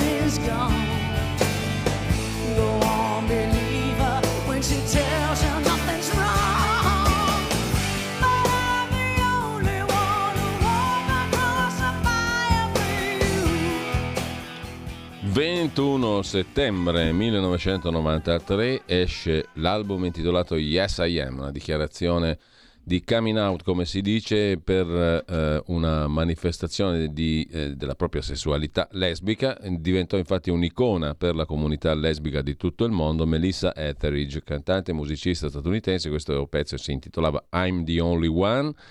Non lo ha scritto Berlusconi e comunque l'album Yes I Am appariva il 21 settembre, appariva, appariva il 21 settembre, eh, usciva il 21 settembre del 93. Noi lasciamo mh, eh, la musica per andare invece di nuovo a Panorama, dove Carlo Cambi intervista Davide Tabarelli. Davide Tabarelli è il numero uno di Nomisma, le fonti fossili non sono sostituibili, inutile sperare che ci salvino le rinnovabili, dice Tabarelli, intervistato dal nostro Carlo Cambi che sarà con noi alle 9.30 per la puntata odierna degli scorretti. In questa intervista il presidente di Nomisma Tabarelli aggiunge che quanto all'Europa non solo coltiva da anni l'irrealistico sogno del green per fare politica, ma non sa neppure come fare per applicare davvero il price cap, il tetto al prezzo del metano, che secondo Tabarelli non si farà né ora né mai.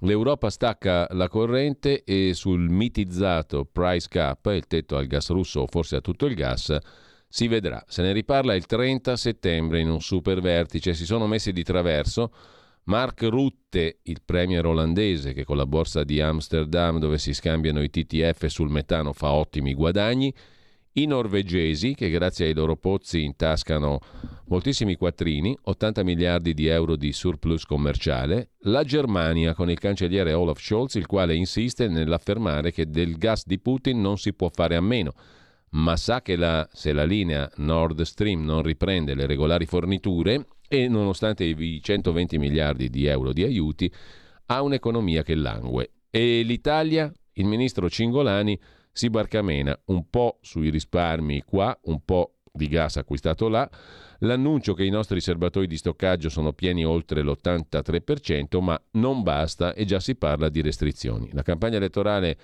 è gasata fra tasse da far pagare sugli extra profitti e richieste di scostamenti di bilancio. Panorama intervista il massimo esperto italiano, il professor Davide Tabarelli, presidente di Nomisma energia. Il price cap non si farà né ora né mai, dice all'inizio della conversazione Tabarelli. Quanto all'energia che costa carissima, Paghiamo errori del passato, previsioni sbagliate, impostazioni ideologiche. Prendiamo il mercato del TTF, un mercato poco liquido, la speculazione banchetta lì da sempre. L'abbiamo capito adesso, come solo ora abbiamo scoperto che l'energia è il motore dell'economia, ma fino a ieri eravamo convinti si potesse pagare poco e rimpiazzare il fossile col green dalla mattina alla sera. Non è così.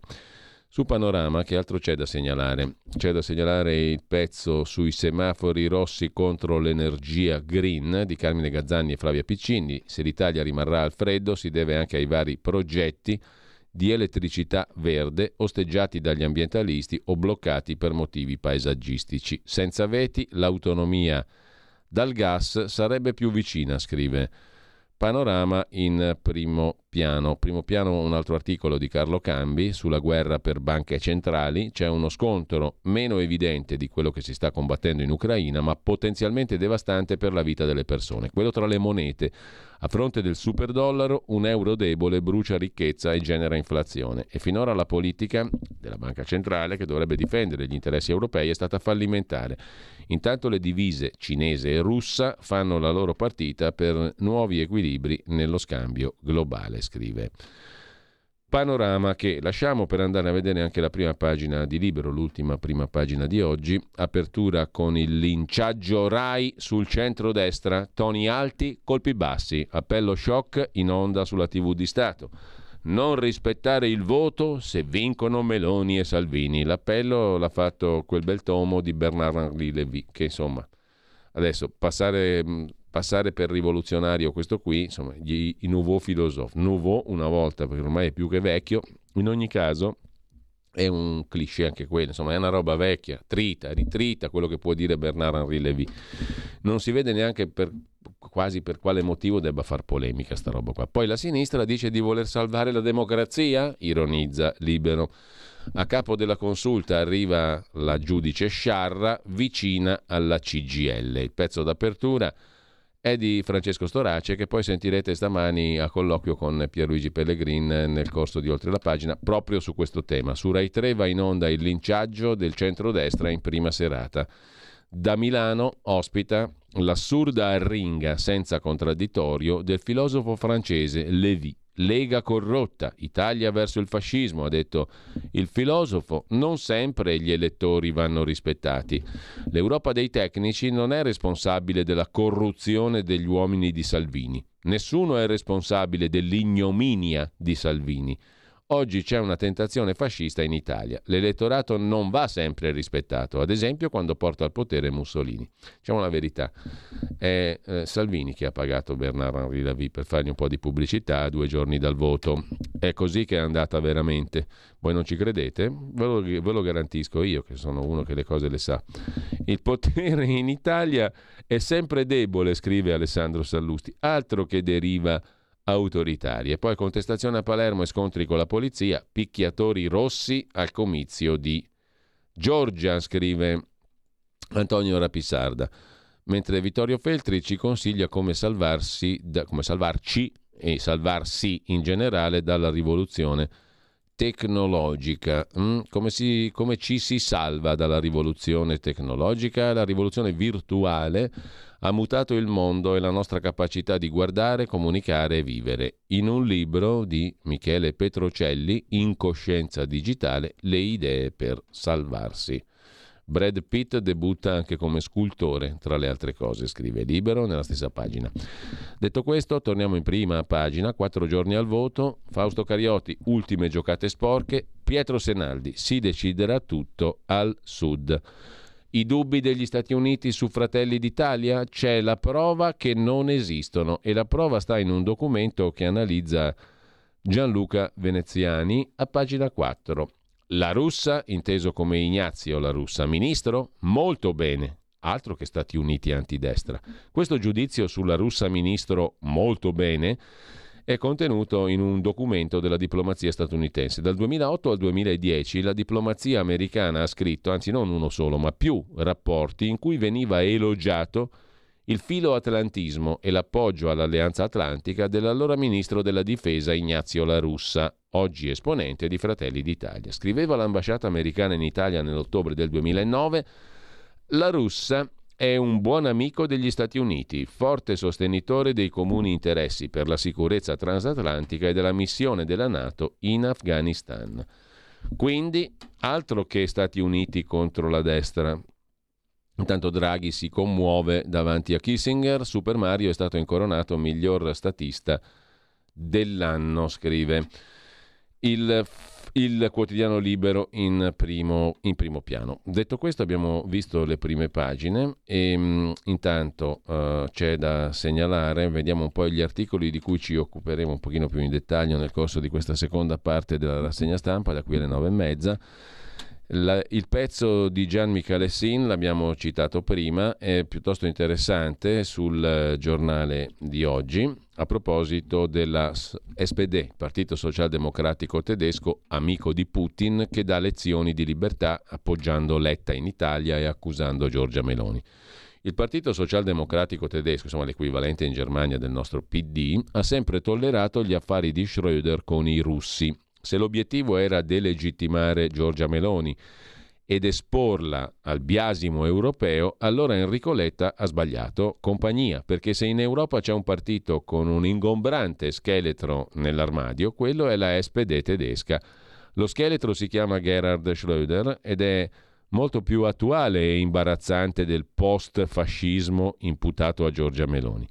Il 78enne ex cancelliere socialdemocratico Schröder, oltre a essere il politico europeo più vicino a Putin, presiede anche i consigli di vigilanza dei consorzi di Nord Stream e Nord Stream 2, i due gasdotti controllati dalla russa Gazprom, grazie ai quali il metano russo attraversa il Baltico e raggiunge la Germania.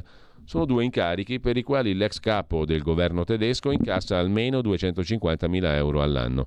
La remunerazione si aggiungeva ai 600.000 incassati fino alle dimissioni lo scorso maggio come presidente di Rosneft, l'industria petrolifera controllata dal governo russo. Ma quel che più imbarazza i socialdemocratici tedeschi e lo stesso cancelliere Scholz chiamato in causa da Enrico Letta per appoggiarlo nelle elezioni italiane è lo stretto rapporto personale intrattenuto da Schröder con Putin. A luglio Schröder è stato l'ultimo politico a venir ricevuto in privato da Putin e al termine di quel discusso incontro non ha esitato a farsi promotore di un'iniziativa per il negoziato con Mosca. Insomma, non è proprio il personaggio migliore. Schröder e non è il partito migliore, la SPD, per criticare la Meloni. L'asse Washington-Bruxelles invece si propone di far saltare Salvini, scrive Marco Antonellis sul quotidiano Italia Oggi. Siamo a pagina 5, laddove Alessandra Ricciardi, tra l'altro, intervista Ugo Finetti, già eh, il militante del Partito Socialista Italiano, analista politico. Letta ha sbagliato proprio tutto, dice Finetti. Ha frantumato il centro-sinistra, ha ricompattato il centro-destra, voleva umiliare Giorgia Meloni, ma l'ha valorizzata. Quando le Camere sono state sciolte, dice Finetti, Letta avrebbe dovuto fare puntare a fare del PD il partito di Draghi, di Mattarella, di Papa Francesco, un partito rassicurante per l'Italia e l'Europa, e invece ha pensato che in fondo poteva vincere facendo il partito di Letta. Avrebbe potuto modificare il disegno di legge Zan sui diritti civili, l'ha mantenuto nella versione più divisiva, per non parlare della dote per i diciottenni pagata con la patrimoniale, sulla quale ha dovuto incassare il no perfino da Draghi. Insomma, ha sbagliato tutto. Ma l'altro articolo interessante è quello sull'asse Washington-Bruxelles per far saltare Salvini, altro che Ministero dell'Interno per lui. Mario Draghi a New York, scrive Marco Antonellis. L'ultima missione è la più importante, perché qui, a New York, si deciderà il futuro governo dell'Italia. Voi pensate, elettrici ed elettori, di deciderlo voi con la vostra inutile scheda elettorale. Si decide a New York. Il pizzino è già stato mandato nei giorni scorsi, prima da Washington con le rivelazioni del dossier sui soldi di Mosca ed è solo l'antipasto. Poi da Draghi in persona che ha parlato di pupazzi prezzolati. Eh, attenzione perché una nuova figura si sta anche intrufolando, il pupazzo prezzolato, in una delle più note trasmissioni della nostra radio. Non dico quale, ma comparirà a breve qui da noi su Radio Libertà il pupazzo prezzolato. Attenzione. Un modo per far capire a chi di dovere se non sia il caso di farsi da parte. Intanto il Deep State, di qua e di là dell'oceano, sta già pensando al dopo elezioni e al governo trasversale che sta cercando di mettere in piedi con l'ok degli Stati Uniti. A quanto siamo in grado di ricostruire, scrive Italia Oggi, a unire Unione Europea e poteri forti statunitensi non è ostacolare la vittoria del centrodestra e l'arrivo di Giorgia Meloni a Palazzo Chigi, ma mettere nel mirino la Lega di Salvini, cioè per il deep state, come costoro amano chiamare tutti i complottisti naturalmente, si di, chiamano così lo Stato profondo, quelli che comandano veramente, non ce lo dicono, quelli che reggono veramente le sorti dell'umanità, comprese le nostre, eh? e questi qui che comandano davvero i poteri forti, il deep state, non è che ostacola la Meloni, la Meloni può tranquillamente arrivare a Palazzo Chigi. Al deep state, a quelli che comandano veramente e non ce lo dicono, eh, non, pia- non, è che non piace, Giorgia Meloni piace a costoro, non è escluso che lei arrivi a Palazzo Chigi. Quello che il deep state vuole veramente far fuori è la Lega di Salvini, sperando di fare a pezzi il carroccio e far emergere così una nuova lega, quella con Zaia o Fedriga, frontman, e Giorgetti in cabina di regia. Insomma, le potentissime diplomazie che si muovono lungo l'asse Bruxelles-Washington non vedono l'ora che Salvini resti escluso dal prossimo governo, altro che ministro dell'interno. Per questo, nei meandri del Deep State, da tempo si sta ragionando sul soccorso rosso-nero che non è il Milan, che il terzo polo di Calenda e Renzi potrebbe portare a un eventuale governo Meloni senza Salvini. Salvini ne è ben cosciente, tanto che non fa altro che ripetere che la Lega farà assolutamente parte del prossimo governo. La più classica delle excusatio. Ma della partita farà parte anche Enrico Letta. Il PD sarà chiamato a fare la sua parte, non potrà sfilarsi con un patto tacito per fare un'opposizione responsabile. Un'opposizione pronta a votare i provvedimenti che salvaguardino l'interesse europeo e occidentale dell'Italia, oppure, se mancassero i numeri al centrodestra, con un impegno diretto del PD nel governo della nazione, con Salvini e Giuseppe Conte, i due infami, all'opposizione. Il lord protettore dell'operazione, ma ça va sans dire, è Mario Draghi, che non a caso è andato negli Stati Uniti proprio a ridosso del voto per fare il garante del grande patto Italia-Stati Uniti-Bruxelles. Insomma, una riedizione in chiave molto più politica della famosa adunata sul panfilo del Britannia nel 92, quando poi si decisero le privatizzazioni. Anche lì c'era lui, Mario Draghi, il quale era andato a illustrare quanta bella roba c'era da vendere nel patrimonio pubblico italiano alle grandi banche d'affari e ai capoccioni che ci hanno magnato sopra, come dicono quelli che non ce lo dicono. Era evidente cosa discutevano sul panfilo della regina Elisabetta, tra l'altro. Oh, regina Elisabetta, che tra le altre cose è stata una delle prime ad andare stra- sul luogo della strage di Capaci. Qui naturalmente andiamo in pompa magna verso il non ce lo dicono, perché la regina Elisabetta che cavolo ci faceva a distanza di pochi giorni, il 27 sulla strage di... Tra l'altro qualcuno notò all'epoca, perfino la regina Elisabetta è andata a calpestare la scena del crimine? Mm? che non è stata preservata per niente, la scena del crimine della strage di Capaci. Un team americano, un team statunitense, aveva prelevato il DNA di qualcuno sul, sul luogo della strage di Capaci per arrivare a individuare i colpevoli ma lamentarono gli americani che la scena della strage era stata tenuta malissimo, cioè corrotta, compromessa, calpestata, perfino dai reali piedi della regina Elisabetta, che quattro giorni dopo la strage doveva andare a Malta è passata di lì. Cosa ci faceva la regina Elisabetta? Commemorava Falcone, naturalmente, il quale aveva solidi rapporti, però soprattutto con gli Stati Uniti. Questo è l'oggetto anche di un libro molto interessante, The End, di Andrea Spiri, che è appena uscito e che ricostruisce il biennio 92-94 secondo le carte desecretate degli archivi statunitensi. È molto interessante, appena uscito, se lo trovate leggetelo perché tra tante cose irrilevanti ci sono anche molte cose interessanti. Comunque, al di là di questo, nei meandri del deep state, scrive Italia Oggi, si sta facendo questo ragionamento e il lord protettore di questo ragionamento, cioè far fuori la Lega e fare un governi- governone, chiedo scusa, prossimo Venturo con un'opposizione responsabile, quella di Enrico Corretta, il lord protettore Mario Draghi, che non a caso è andato negli Stati Uniti proprio a ridosso del voto. Per fare che cosa? Per fare il garante del grande patto Italia-Stati Uniti-Bruxelles. In attesa di salire sul colle più alto di Roma, il Quirinale, con il nuovo Parlamento e il ridimensionamento dei tre che gli hanno impedito di salire al colle, cioè Salvini, Berlusconi e Conte, gli stessi tre che nei mesi successivi lo hanno mandato a casa, arrivare al Quirinale, magari dopo una breve stagione di riforme, passant, tanto per dire, sarà un gioco da ragazzi. Così la vede Italia oggi con Marco Antonellis. Non ce lo dicono. Deep State. Lasciamo con ciò. Cioè, noi ridiamo, ma non c'è niente da ridere e andiamo a vedere, non c'è proprio niente da ridere, far fuori la Lega di Salvini, Deep State, Governone, Draghi, Lord Protettore dell'operazione, non c'è niente da ridere, però noi ridiamo comunque perché ci difendiamo così.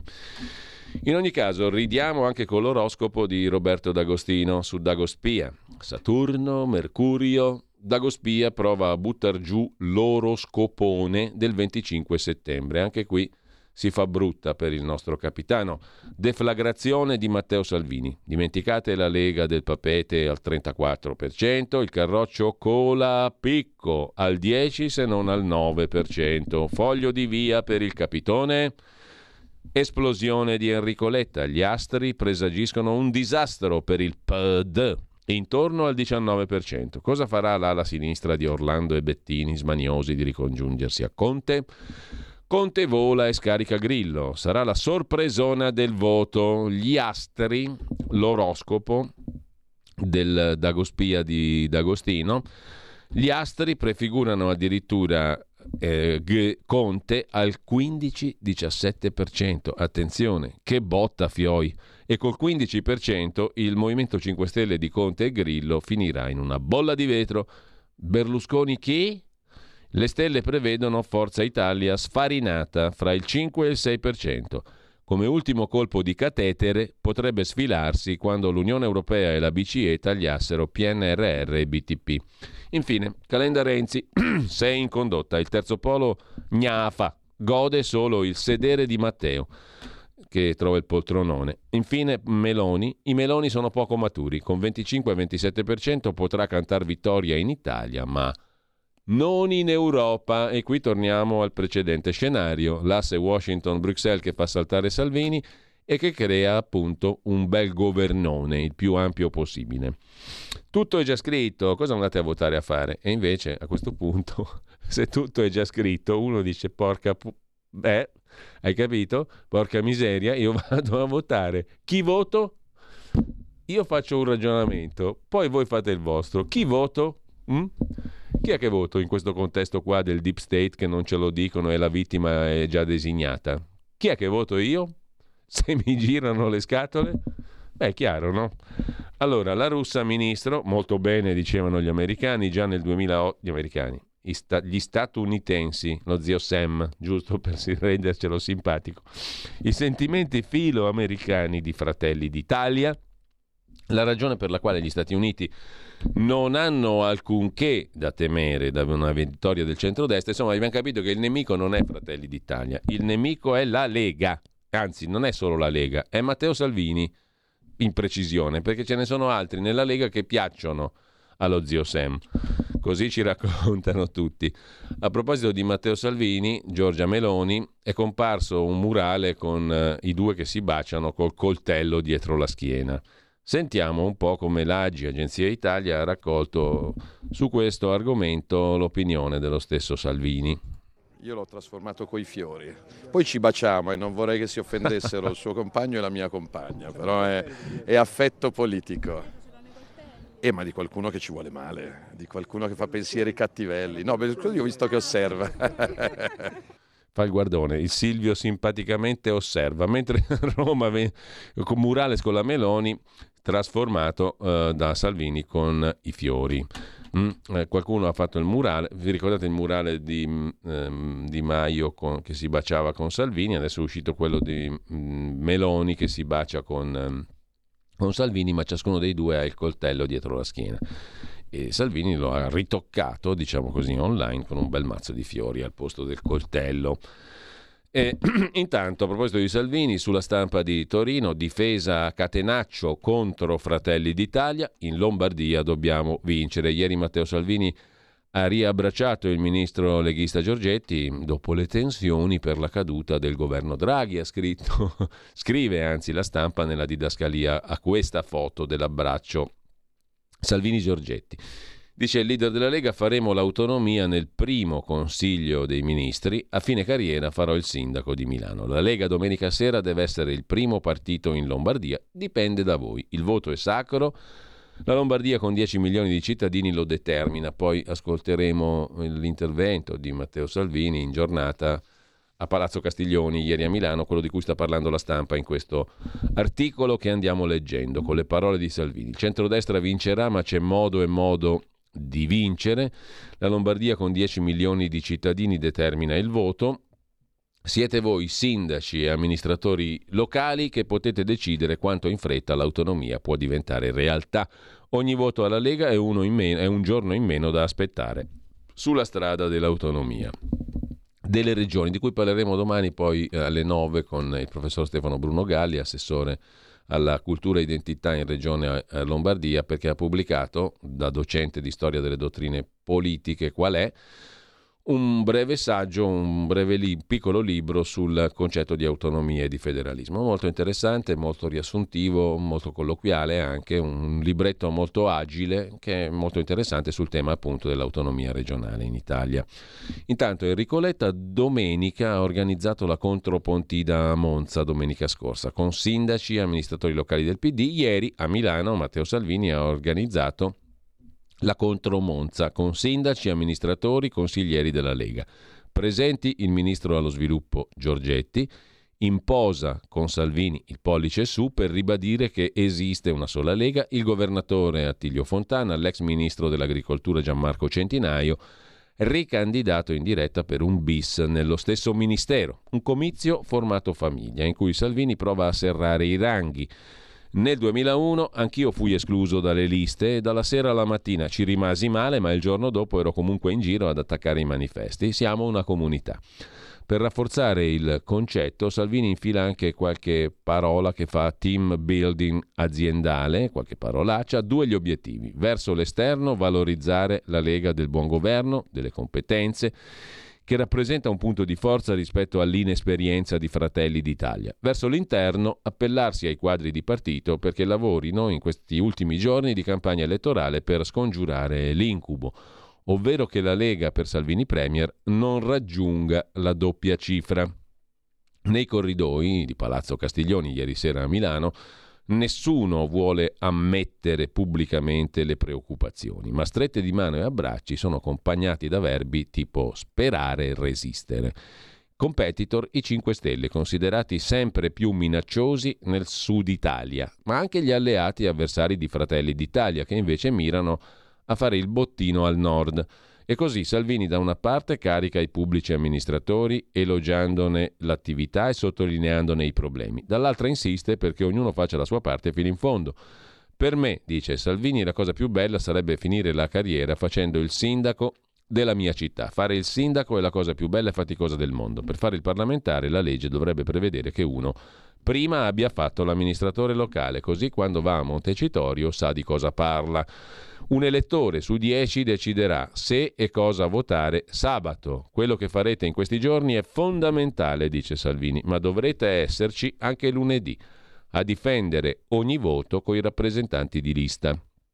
Dopodiché Salvini stila un mini programma elettorale formato giunta comunale rivedere i rischi civili e penali per chi amministra, reintrodurre le province, cancellate per finta da Renzi, con personale, budget e elezione diretta, ma anche alzare la soglia degli appalti ad affidamento diretto. Questo farà inorridire i 5 Stelle, altrimenti fra appalti e subappalti quelli a chilometro zero diventano una chimera. Altro tema cruciale nella sfida con Giorgia Meloni, ma come collante interno, visti i messaggi lanciati a Pontida dal presidente Zaia, l'autonomia. Gli amici di Fratelli d'Italia, ha detto Salvini, dicono che viene prima il presidenzialismo, ma per farlo occorre mettere mano alla Costituzione, il che richiede almeno un anno, ragiona Salvini. L'autonomia invece è già votata ed è fattibile nel primo Consiglio dei Ministri.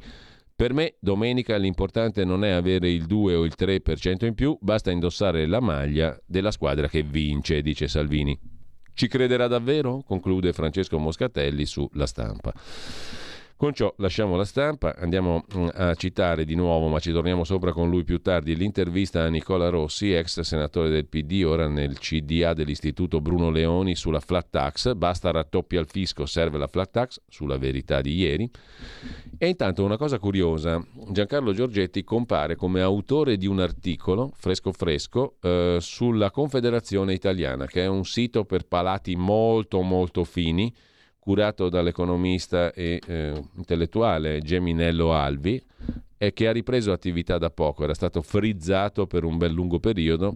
L'articolo è proprio fresco, mercoledì 21 settembre del 2022, cioè di oggi, pubblicato oggi, a firma di Giancarlo Giorgetti, che è andato, come fa da diversi anni a questa parte, sul bianco sacrario di Cima del Grappa. A Cima del Grappa c'è il sacrario appunto eh, per celebrare i caduti della Grande Guerra. 23.000 eh, ossa di militari che riposano in questo ossario, giusto appunto. Tra il novembre del 17 e l'ottobre del 1918 veniva combattuta sul massiccio del Grappa una delle pagine più tragiche ed eroiche della Grande Guerra, della Prima Guerra Mondiale. Il monumento ossario accoglie i resti di 23.000 soldati, non solo italiani ma anche austriaci, ungheresi, boemi, slovacchi, croati, bosniaci e di altre nazionalità. Ebbene, è andato recentemente mh, mm, Giancarlo Giorgetti al Sacrario e scrive questo articolo sul bianco sacrario di Cima del Grappa per questa testata curata da Geminello Alvi, che qualcuno ha conosciuto e conosce, la Confederazione Italiana. Eh, int- una curiosità. Intanto, a proposito di Giorgetti, Calenda vuol prendersi Giorgetti, questo ce lo racconta il tempo Dopo Forza Italia, ora punta a fare campagna acquisti nella Lega perché Giancarlo è capace, dice Calenda.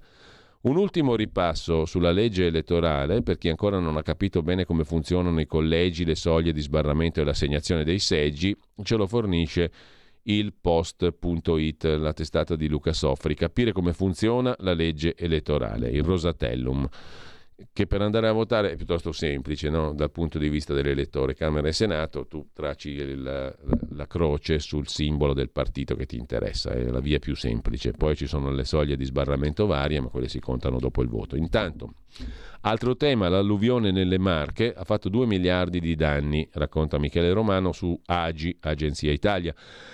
Ai 2 miliardi di presumibili danni andrebbero aggiunti altri 2 necessari per la messa in sicurezza del territorio fragile attraversato da 12 fiumi che sono un pericolo costante quando si deve fare i conti con un cambiamento climatico che non è più una proiezione futura, ma una realtà con la quale confrontarsi quotidianamente. 2 miliardi di danni, 2 per la messa in sicurezza, fa 4 miliardi secondo l'agenzia Agi, che poi ci racconta, sempre con Michele Romano, dell'acquisizione dei tabulati telefonici sull'allerta meteo nelle Marche. Sono due le procure che indagano sull'allerta meteo e sulle esondazioni che hanno portato a morti e distruzioni nelle Marche, scrive l'agenzia Agi, mentre della questione si occupa anche Carlo Cambi sulla verità di oggi. Procura di Ancona parla di comuni non allertati dalla regione. Le indagini sono sui tabulati. Trovate le scarpe del bimbo disperso. Il governatore Acquaroli risponde alle polemiche sulla sua presenza o meno. Era un comizio con, eh, era un incontro elettorale con Guido Crosetto, invece ero in sala operativa appena sono stato avvertito, ha risposto Acquaroli. Il fango è ovunque e la Procura di Ancona, un'altra inchiesta è aperta a Urbino per il reato di alluvione, il centro storico di Cantiano non esiste più. La Procura di Ancona, dicevamo, scrive Carlo Cambi, continua le indagini coordinate dal procuratore capo Monica Garulli, che procede per ora contro ignoti per i reati di alluvione e di omicidio colposo. Dalla regione, ha annunciato la Procura, nessuna allerta ai comuni. La protezione civile della Regione Marche ha spiegato si è trattato di un fenomeno impossibile da prevedere nella sua intensità. Il coordinatore della protezione civile marchigiana Paolo Sardoni ha ribadito dai nostri modelli eravamo convinti che l'allerta gialla fosse idonea. Con le carte che avevamo in mano allora rifaremmo la stessa cosa. Intanto in RAI, qui se ne occupa anche prima comunicazione, prima online, Bufera sulla striscia di da Milano con ospite il francese Lévy. Si alzano le polemiche intorno alla puntata di Il cavallo e la torre. La trasmissione da 1000 euro a puntata andata in onda per lui naturalmente, per l'ex direttore dell'Espresso Marco da Milano, andata in onda il 19 settembre. Da Milano ha ospitato Bernard-Henri Lévy, filosofo saggista francese che ha attaccato Lega e Fratelli d'Italia. Anche il Corriere si occupa della questione, in onda si parla di pericolo fascista. L'ospite di Da Milano, il francese Lévy, attacca duramente il centro-destra. Il conduttore si smarca, parole sue. Sulla RAI c'è da segnalare l'amorevole pezzo di Carmelo Caruso rispetto eh, l'amorevole verso Matteo Salvini, il pataccaro RAI parla di canone, ha affossato l'azienda, l'ha occupata come tutti, l'ha spolpata come tanti, ora se ne serve alla fine. Faremo una battaglia sulla RAI, annuncia Salvini. Voi vi siete accorti eh, che Salvini ha occupato la RAI? Fissate il verbo che Salvini ha utilizzato a Pontida e quello che ha utilizzato dopo e comprenderete di che materia sono fatte i suoi sogni elettorali. Aboliremo il canone RAI, ha detto Salvini a Pontida, poi toglieremo il canone RAI dalla bolletta. L'ha cambiato per astuzia il verbo. Abolire equivale a chiudere la RAI se si toglie il canone, liquidarla, venderla come l'Alitalia. Nel caso invece di togliere il canone dalla bolletta, vi sta prendendo in giro e trattando da imbecilli. Togliere il canone dalla bolletta è diverso da cancellarlo per sempre.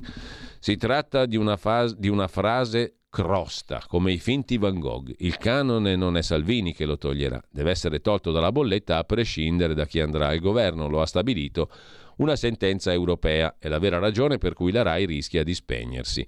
Salvini ha tirato fuori la RAI dal suo sacco da ciurmatore perché sa che la RAI è condannata a cercare altrove le sue risorse. Mm, eh, dopodiché, scrive ancora Carmelo Caruso, da ieri diffonde sui suoi canali social la questione del, della RAI, giusto appunto, eh, e diffonde anche una, un pezzo, l'abbiamo ascoltato ieri, lo prepariamo anche oggi, quello mh, della Salvini Goldwyn Mayer, un cortometraggio ispirato alla vicenda di Albino Ruberti, quello dell'inginocchiati o ti sparo, eccetera, eccetera. Da ieri Salvini diffonde questo cortometraggio, peraltro molto bello, molto ben fatto, sui suoi canali social per illustrare il suo grande piano sulla RAI. Eh, c'è un eminente pensatore che si sta occupando della questione, si chiama Alessandro Morelli, il nostro condirettore, l'uomo che nella Lega scrive Il foglio si occupa di comunicazione. Era il direttore di Radio Padania, quello che boicottava il discorso di fine anno di Napolitano. Tra le proposte del ticket Morelli-Salvini c'è la dismissione delle sedi di Milano e Venezia. In Laguna la RAI possiede Palazzo Labia a Canareggio palazzo con affreschi del Tiepolo, sarebbe interessante sapere se il duo Salvini-Morelli ha chiesto il parere dell'ammiraglio Luca Zaia, uno che per colpa di Salvini, dopo anni di buon governo, deve sentirsi insediato da Parvenu d'Italia, la goletta dei meloniani veneti. Un'altra proposta è chiudere reti e permettere alla RAI di raccogliere più pubblicità. Si vuole mettere in discussione il tetto, quello per cui si sono battuti Mediaset e il gruppo Cairo. È come ridisegnare le cartine geografiche con la matita dopo aver contribuito a scarabocchiare il sistema radio-televisivo. Ma com'è che scrive questo qua? Scrive malissimo Carmelo Caruso, si capisce la metà di quello che scrive. Comunque, la RAI che oggi Salvini vuole liberare è la stessa RAI che lui ha lottizzato. Peggio del PD. Per gli smemorati, ha piazzato come presidente della RAI Marcello Foa, uno che si stava facendo turlupinare da una finta mail spedita dal finto ministro Giovanni Tria. C'è stata un'indagine della procura, un'altra interna che deve ancora fare luce, ma c'è tanto verde Salvini in RAI. Avendo i leghisti una chiara passione per la radio, in RAI hanno costruito una specie di radiofreccia del capitano. Si tratta di Isoradio, una propaggine che potrebbe essere guidata da un caporedattore anziché da direttori con vice direttori. La direttrice è oggi Angela Mariella, che Salvini vuole già mettere al posto di Gennaro San Giuliano al TG2. Isoradio è stata negli anni trasformata da radio di informazione e mobilità in Iso Salvini. A Simona Arrigoni, testimone di nozze del deputato leghista Marzio Liuni, è stata affidata una trasmissione, così come ne era stata affidata una a Roberto Poletti, biografo ufficiale di Salvini, prima di finire a Uno Mattina. Durante la direzione leghista, Isoradio è riuscita a farsi superare da RTL nel rapporto con Autostrade. La sua debolezza ha spinto l'ACI a farsi una radio tutta sua. La Lega che fa l'anti-RAI si è accaparrata poi la direzione di Rai 1 Teresa De Santis, TGR, direttore e condirettore, vanta al momento un vice direttore come Milo Infante e un corrispondente di area a New York, Claudio Pagliara, che non vuole dividere lo studio con Lucia Goracci, altra corrispondente. La RAI, per seguire il viaggio di Mario Draghi, ha dovuto rafforzare la squadra e spedire giornalisti da Roma. Viaggio, note spese. Non si potrebbe partire da questo, scrive il foglio. Il modello Salvini è l'Italexit della TV, sempre sul foglio un altro articolo sulla RAI parla Michele Anzaldi, deputato di Italia Viva e segretario della Commissione parlamentare di vigilanza RAI. Il canone è la tassa più odiata, ma bisognerebbe riflettere seriamente sul perché, considerato che gli italiani spendono volentieri per Netflix, Disney Plus e altro, dice il deputato renziano e segretario della Commissione di vigilanza RAI Anzaldi eh, che ha sentito Salvini annunciare l'azzeramento del canone in caso di vittoria del centrodestra e poi toglierlo dalle bollette della luce. Ma perché pur potendo la Lega non ha mai fatto nulla, si domanda Ansaldi, per ridurlo il canone, tassa odiosa?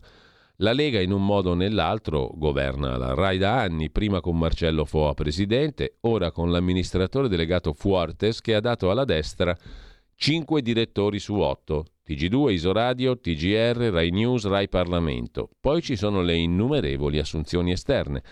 È stato lottizzato di tutto, però la parola canone non è stata mai pronunciata. Così Anzaldi sul foglio. Chiudiamo il capitolo RAI, abbiamo accennato solo perché ne riparleremo sulla scorta del caso da Milano con Carlo Cambi dopo, ma anche perché così diamo una rinfrescata al tutto per chi interessa c'è anche la RAI. Comizi e Santini, la rimonta di Gavino Manca, ex Margherita, ora PD, sull'assente Marcello Pera. Siamo nel collegio elettorale in bilico a Sassari, scrive Repubblica. Qui sta rimontando il PD su Marcello Pera, candidato di Fratelli d'Italia. Su Italia Oggi vi segnalo invece una conversazione con Giovanni Savorani, presidente di Confindustria Ceramica, a proposito dell'Unione Europea che non ferma la speculazione sull'energia. Siamo pronti all'idrogeno, ma qualcuno lo deve produrre. Il caro energia non è solo colpa della guerra, dice Giovanni Savorani, presidente appunto di Confindustria Ceramica, 263 aziende associate, 6 miliardi di euro di fatturato, l'80% in export, 27.500 dipendenti si appresta a tagliare il nastro della 39esima edizione del Cersaie, la principale fiera mondiale del settore ceramico a Bologna, lunedì 26 settembre. Stiamo pagando l'energia, dice Savorani, assai più dei concorrenti europei e mondiali. In queste condizioni non si riescono a fare listini competitivi, così è impossibile andare avanti. Il nostro settore oggi paga l'energia più di quanto era il costo totale delle piastrelle nel 2019. E sempre da Italia Oggi, a proposito di energia, ETS, il meccanismo andrebbe ripensato, scrive il direttore di Italia Oggi 7 Marino Longoni, sono i certificati verdi che spingono i costi energetici. L'aumento dei costi dell'energia è dovuto alla guerra in Ucraina in gran parte e al blocco del gas dalla Russia, ma ci sono anche alcune concause che dipendono da scelte politiche poco azzeccate e che rendono più drammatico il caro bollette, aggravando l'inflazione. Una di queste è legata al meccanismo degli ETS, i certificati verdi che le imprese sono chiamate ad acquistare quando sono causa di emissioni inquinanti sopra una certa soglia. Sistema partito nel 2005 su insistenza degli ambientalisti il costo delle quote è manovrato politicamente. Nei primi dieci anni il costo degli ETS, cioè del diritto di inquinare, era piuttosto basso, inferiore a 10 euro a certificato.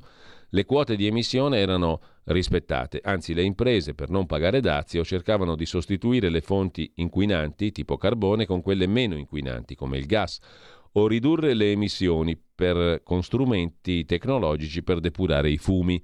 Ma da qualche anno gli obiettivi ambientali dell'Unione Europea sono diventati ambiziosi. Questo ha portato alla decisione di creare una scarsità artificiale dei certificati ETS per farne aumentare il costo. Si è così creata, prosegue Longoni, una riserva per la stabilità di mercato che ha assorbito centinaia di milioni di crediti carbonio inutilizzati facendo schizzare all'insù i prezzi degli ETS da 4,3 euro del 2013 a 90,7 euro di quest'anno, anche perché nel frattempo la scarsità di gas ha fatto sì che si utilizzasse più carbone, più inquinante e quindi più bisognoso di copertura coi certificati verdi. Attualmente il costo degli ETS è intorno ai 70 euro a certificato. Quando le imprese che producono energia devono sostenere questi costi maggiorati, poi li traslano sulle bollette dei risparmiatori e dei consumatori. Insieme ai sussidi per le energie rinnovabili, a quelli per la mobilità elettrica, tutti gli altri incentivi green. Forse, conclude Longoni su Italia Oggi, vista l'eccezionalità del momento, un ripensamento di questi ETF e una loro sospensione non sarebbe del tutto fuori luogo. Sul Fatto Quotidiano, pagina 14, c'è sul tema un articolo dedicato a come si tagliano le maxi bollette negli altri paesi, le misure degli altri. Berlino, oggi atteso accordo per nazionalizzare Uniper, il principale importatore del gas in Germania. Con l'approvazione del decreto aiuti Ter, il premier Draghi si è congedato con un provvedimento che vale 14 miliardi e porta a 67 miliardi il totale stanziato da inizio anno, 40 dei quali per la crisi energetica. L'importo ha permesso di contenere in minima parte le maxi bollette, i cui importi sono più che raddoppiati. È l'antipasto di ciò che succederà tra poco in autunno. In autunno sarà peggio per le nostre bollette. Un allarme comune a tutti gli altri paesi europei. Panoramica. In Germania, due settimane fa, il governo ha varato una manovra da 65 miliardi contro il caro energia. Per far fronte agli aumenti, tutte le famiglie riceveranno 300 euro, gli studenti 200 Secondo i calcoli del Ministero dell'Economia tedesco, ogni abitazione avrà in bolletta 500 euro in più rispetto allo scorso anno. Il cancelliere Scholz ha promesso nuove misure per il 23. Lo scorso inverno più del 55% del gas tedesco arrivava dalla Siberia.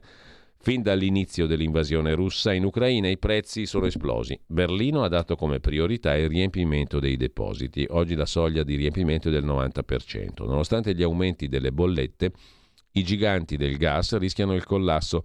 Il governo è intervenuto con 15 miliardi, oggi dovrebbe annunciare l'accordo per nazionalizzare Uniper con un salvataggio da 8 miliardi. In Francia Parigi, che, na- che anche, anche, lì si nazionalizzerà il colosso EDF, Electricité de France, entro settembre. Parigi mantiene lo scudo tariffario per limitare il caro bollette di luce e gas. Dal 2023 però sarà meno generoso. Da gennaio i francesi riceveranno bollette più salate. L'aumento sarà massimo del 15% invece del 120% senza scudo.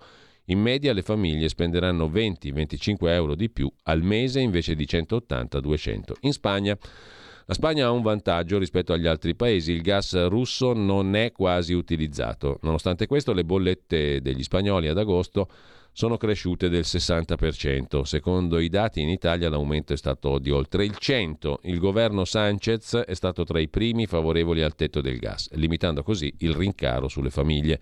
Ma la misura più drastica entrerà in vigore ad ottobre. L'IVA sul gas naturale passerà dal 21 al 5%. Lo sconto sarà applicato anche su pellet e legna da ardere. Olanda, il paese che è grande produttore di combustibili fossili e ospita TTF, la borsa del prezzo gas, ha varato un nuovo pacchetto di aiuti da 17 miliardi. Scatterà il primo novembre. Lo Stato si farà carico delle bollette di luce e gas delle famiglie che non riescono a pagarle. Dal 1 gennaio entrerà in vigore un tetto al prezzo dell'energia, 1,5 euro per metro cubo di gas, 0,7 per kilowattora, comprensivi dei contributi statali. Infine la Gran Bretagna, dove per contenere i rincari dell'energia la neo prima ministra ha presentato un piano di congelamento delle bollette. Dal 1 ottobre dovrebbe fissare la spesa per l'energia a massimo 2.500 sterline a famiglia per due anni, 1.000 in meno delle previsioni. Il che si somma allo sconto automatico di 400 sterline per nucleo familiare varato dal governo Johnson nei mesi scorsi fino a ulteriori 650 sterline l'anno per pensionati disabili, individui e famiglie a bassissimo reddito che già ricevono sussidi pubblici. Così fatto sulle, sugli aiuti degli altri per il rincaro energia. Sul tema ha intervistato il sottosegretario leghista all'economia Federico Freni, ricandidato a Roma mh, per la Lega alle prossime politiche. Bene i decreti aiuti sulle bollette, ora però bisogna Agire sul serio, dice Freni. La nostra ricetta è mettere un tetto al prezzo finale. I cittadini devono essere sicuri di pagare soltanto il 10% in più. Una ricetta di tipo francese dove c'è un tetto, finora era il 4% di rincaro annuo delle bollette in Francia. Bisogna votare Lega perché guardiamo al futuro e siamo stanchi di essere governati da chi non vince le elezioni. Sul tema bollette, famiglie e imprese hanno bisogno di un supporto concreto la buona politica è risolvere le questioni. La ricetta prevede di mettere finalmente un tetto al prezzo finale della bolletta come in Francia, dice Freni al quotidiano Il Tempo. Servono soldi, la differenza ce la mette lo Stato. Ma si darebbe la garanzia ad imprese e famiglie di pagare solo il 10% in più rispetto al 21% e non il 400% come avviene oggi. Se, velocissimamente vi segnalo sul tema energia il pezzo di Marco Ugo Barsotti su Atlantico Quotidiano dedicato, dedicato ai nuovi contatori intelligenti. Cosa possono farci? C'è da preoccuparsi, scrive Atlantico Quotidiano, non solo taglia i consumi, perché il nuovo contatore diventerà uno strumento di sorveglianza energetica rischi per la sicurezza nazionale, per la privacy, per i diritti fondamentali. Si è molto parlato dei contatori elettrici intelligenti e di come potrebbero essere utilizzati per limitare il nostro utilizzo di corrente elettrica. Il parlamentare europeo Alessandro Panza della Lega ha fatto notare sul giornale che grazie a questi dispositivi, quando lo decide l'Europa, l'elettricità si abbassa e gli elettrodomestici smettono di funzionare. Sarebbe questo il tanto atteso piano europeo per rispondere all'emergenza? Quali sono le funzionalità di questi contatori e i loro pericoli? Abbiamo consultato alcuni paper di Rob Anderson, docente di ingegneria della sicurezza all'Università di Cambridge. Le cose, scrive su Atlantico Quotidiano Marco Ugo Barsotti, le cose sono peggio di quanto pensassimo. La pagina Enel, dedicata al Circular Smart Meter, in italiano contatore circolare intelligente, cominciamo da lì. Il contatore pare essere prodotto con plastica rigenerata, consente di rendere più sostenibile il consumo di energia, bilanciare la curva di domanda-offerta, città intelligenti e circolari, bla bla bla. Ci sono tutte le parole giuste per collocare l'Enel dalla parte dei buoni con la novità della parola circolare, che con l'occasione ha perso l'accezione consumista dei tempi in cui i vigili la usavano per incitare gli automobilisti a muoversi. Il contatore, prosegue l'Enel, consente ai clienti di accrescere la consapevolezza sui propri consumi, indurre l'adozione di comportamenti sostenibili, eccetera, eccetera. Il testo prosegue con una serie di altre parole chiave, life cycle assessment, catena del valore, eccetera. Quello che non abbiamo trovato è come funziona sto nuovo contatore dell'Enel. Domande chiave come che tipo di sistema operativo governa il device, quali informazioni sono scambiate tra il nostro contatore e l'Enel. Veniamo dunque al lavoro, al white paper di Rob Anderson intitolato La sicurezza e gli economics dei contatori elettrici, contatori che sono stati fortemente promossi dall'Unione Europea già nel decennio passato. Ebbene, riportiamo alcune delle argomentazioni presenti nel documento dell'ingegner Rob Anderson. Riassumono bene il tutto.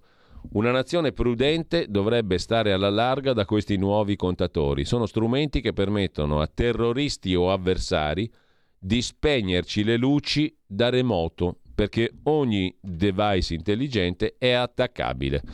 Lo smart meter, il nuovo contatore, permette di monitorare il consumo elettrico ogni 30 minuti. L'informazione può essere utilizzata dal fornitore di energia o dai governi. Questo aspetto è interessante in quanto permette allo Stato etico di controllare se utilizziamo la lavatrice in determinate ore e eventualmente imporcelo. Ma riportiamo le affermazioni del ricercatore britannico Rob Anderson, ingegnere, che scrive: La raccolta di questi dati ha portato una corte dei Paesi Bassi a sentenziare che il loro utilizzo potrebbe essere contrario alla Convenzione europea sui diritti umani. E poi esiste la possibilità tecnica che i governi decidano tagli di fornitura mirati come misura coercitiva che imponga i risparmi di corrente desiderati o anche perseguire obiettivi politici mirati come punire i dissidenti, insomma alla cinese. Tu non sei non hai il credito sociale giusto, ti taglio la corrente. La quantità di dati di raccolta che si può raccogliere tramite questi nuovi contatori intelligenti è impressionante. Con una base installata ai tempi di 500.000 contatori intelligenti e 4 letture all'ora, una ogni 15 minuti, una società raccoglieva dati per 200 terabyte all'anno. 4 GB per ogni famiglia, 11 MB a nucleo familiare al giorno, cioè una radiografia accurata dei nostri comportamenti energetici. Con alcuni modelli computerizzati si ricava il profilo completo delle famiglie utenti, a che ora vengono consumati i pasti, quando viene guardata la TV e quali programmi con le nuove smart TV, quando ci sono persone in casa, quando no, l'ora della sveglia e tutto il resto. Naturalmente anche comportamenti non virtuosi, azionare la lavatrice alle 19 di sera o andare a letto troppo tardi, indugiare sulla PlayStation o altro. Lasciando al lettore il piacere di leggere l'intero documento del professor Anderson, che è disponibile sul sito Atlantico Quotidiano, ce n'è l'integrale e un altro studio, terminiamo segnalando una proposta già emersa nel 2006. Alcuni governi, pressati dal desiderio di tagliare CO2, hanno proposto l'idea di fornire a ciascun nucleo familiare una carta di credito specifica da usare ogni qualvolta si faccia il pieno, si paghi una bolletta, si prenoti un volo, in modo da controllare le emissioni nocive nel quadro di un piano di razionamento nazionale. Quindi, forse tramite questi contatori potranno imporci di limitare i consumi ma non è il male peggiore, forse, ed in realtà non serve neanche tanta tecnologia. In Francia pare deciso di operare abbassando la tensione da 220 a 203 volt, una misura democratica che funziona anche per chi ha ancora il contatore nero con la rotellona.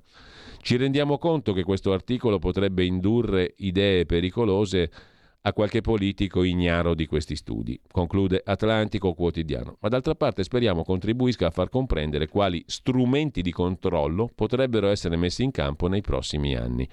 Una cosa da tenere presente quando ci recheremo domenica alle urne. Lasciamo adesso la rassegna stampa, andiamo velocemente. Intanto il centrodestra ha affossato ieri la delega fiscale, saltata l'intesa in Senato, riforma al palo, almeno una tassa in più sulle case l'abbiamo evitata. Poi c'è da segnalare la torre di controllo di Tino Oldani su Italia Oggi.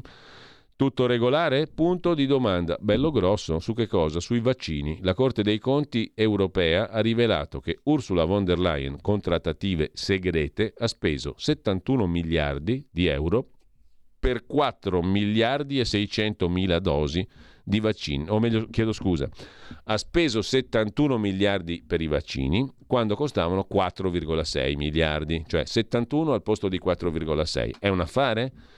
Siccome la trattativa era segreta e condotta dal Presidente della Commissione, a proposito di democrazia e di trasparenza, è pazzesco pensare che la Corte dei Conti abbia rivelato che la Presidente della Commissione europea in trattativa segreta per 4,6 miliardi di valore reale dei vaccini ne ha spesi 71. Voi affidereste la gestione del condominio a un personaggio del genere?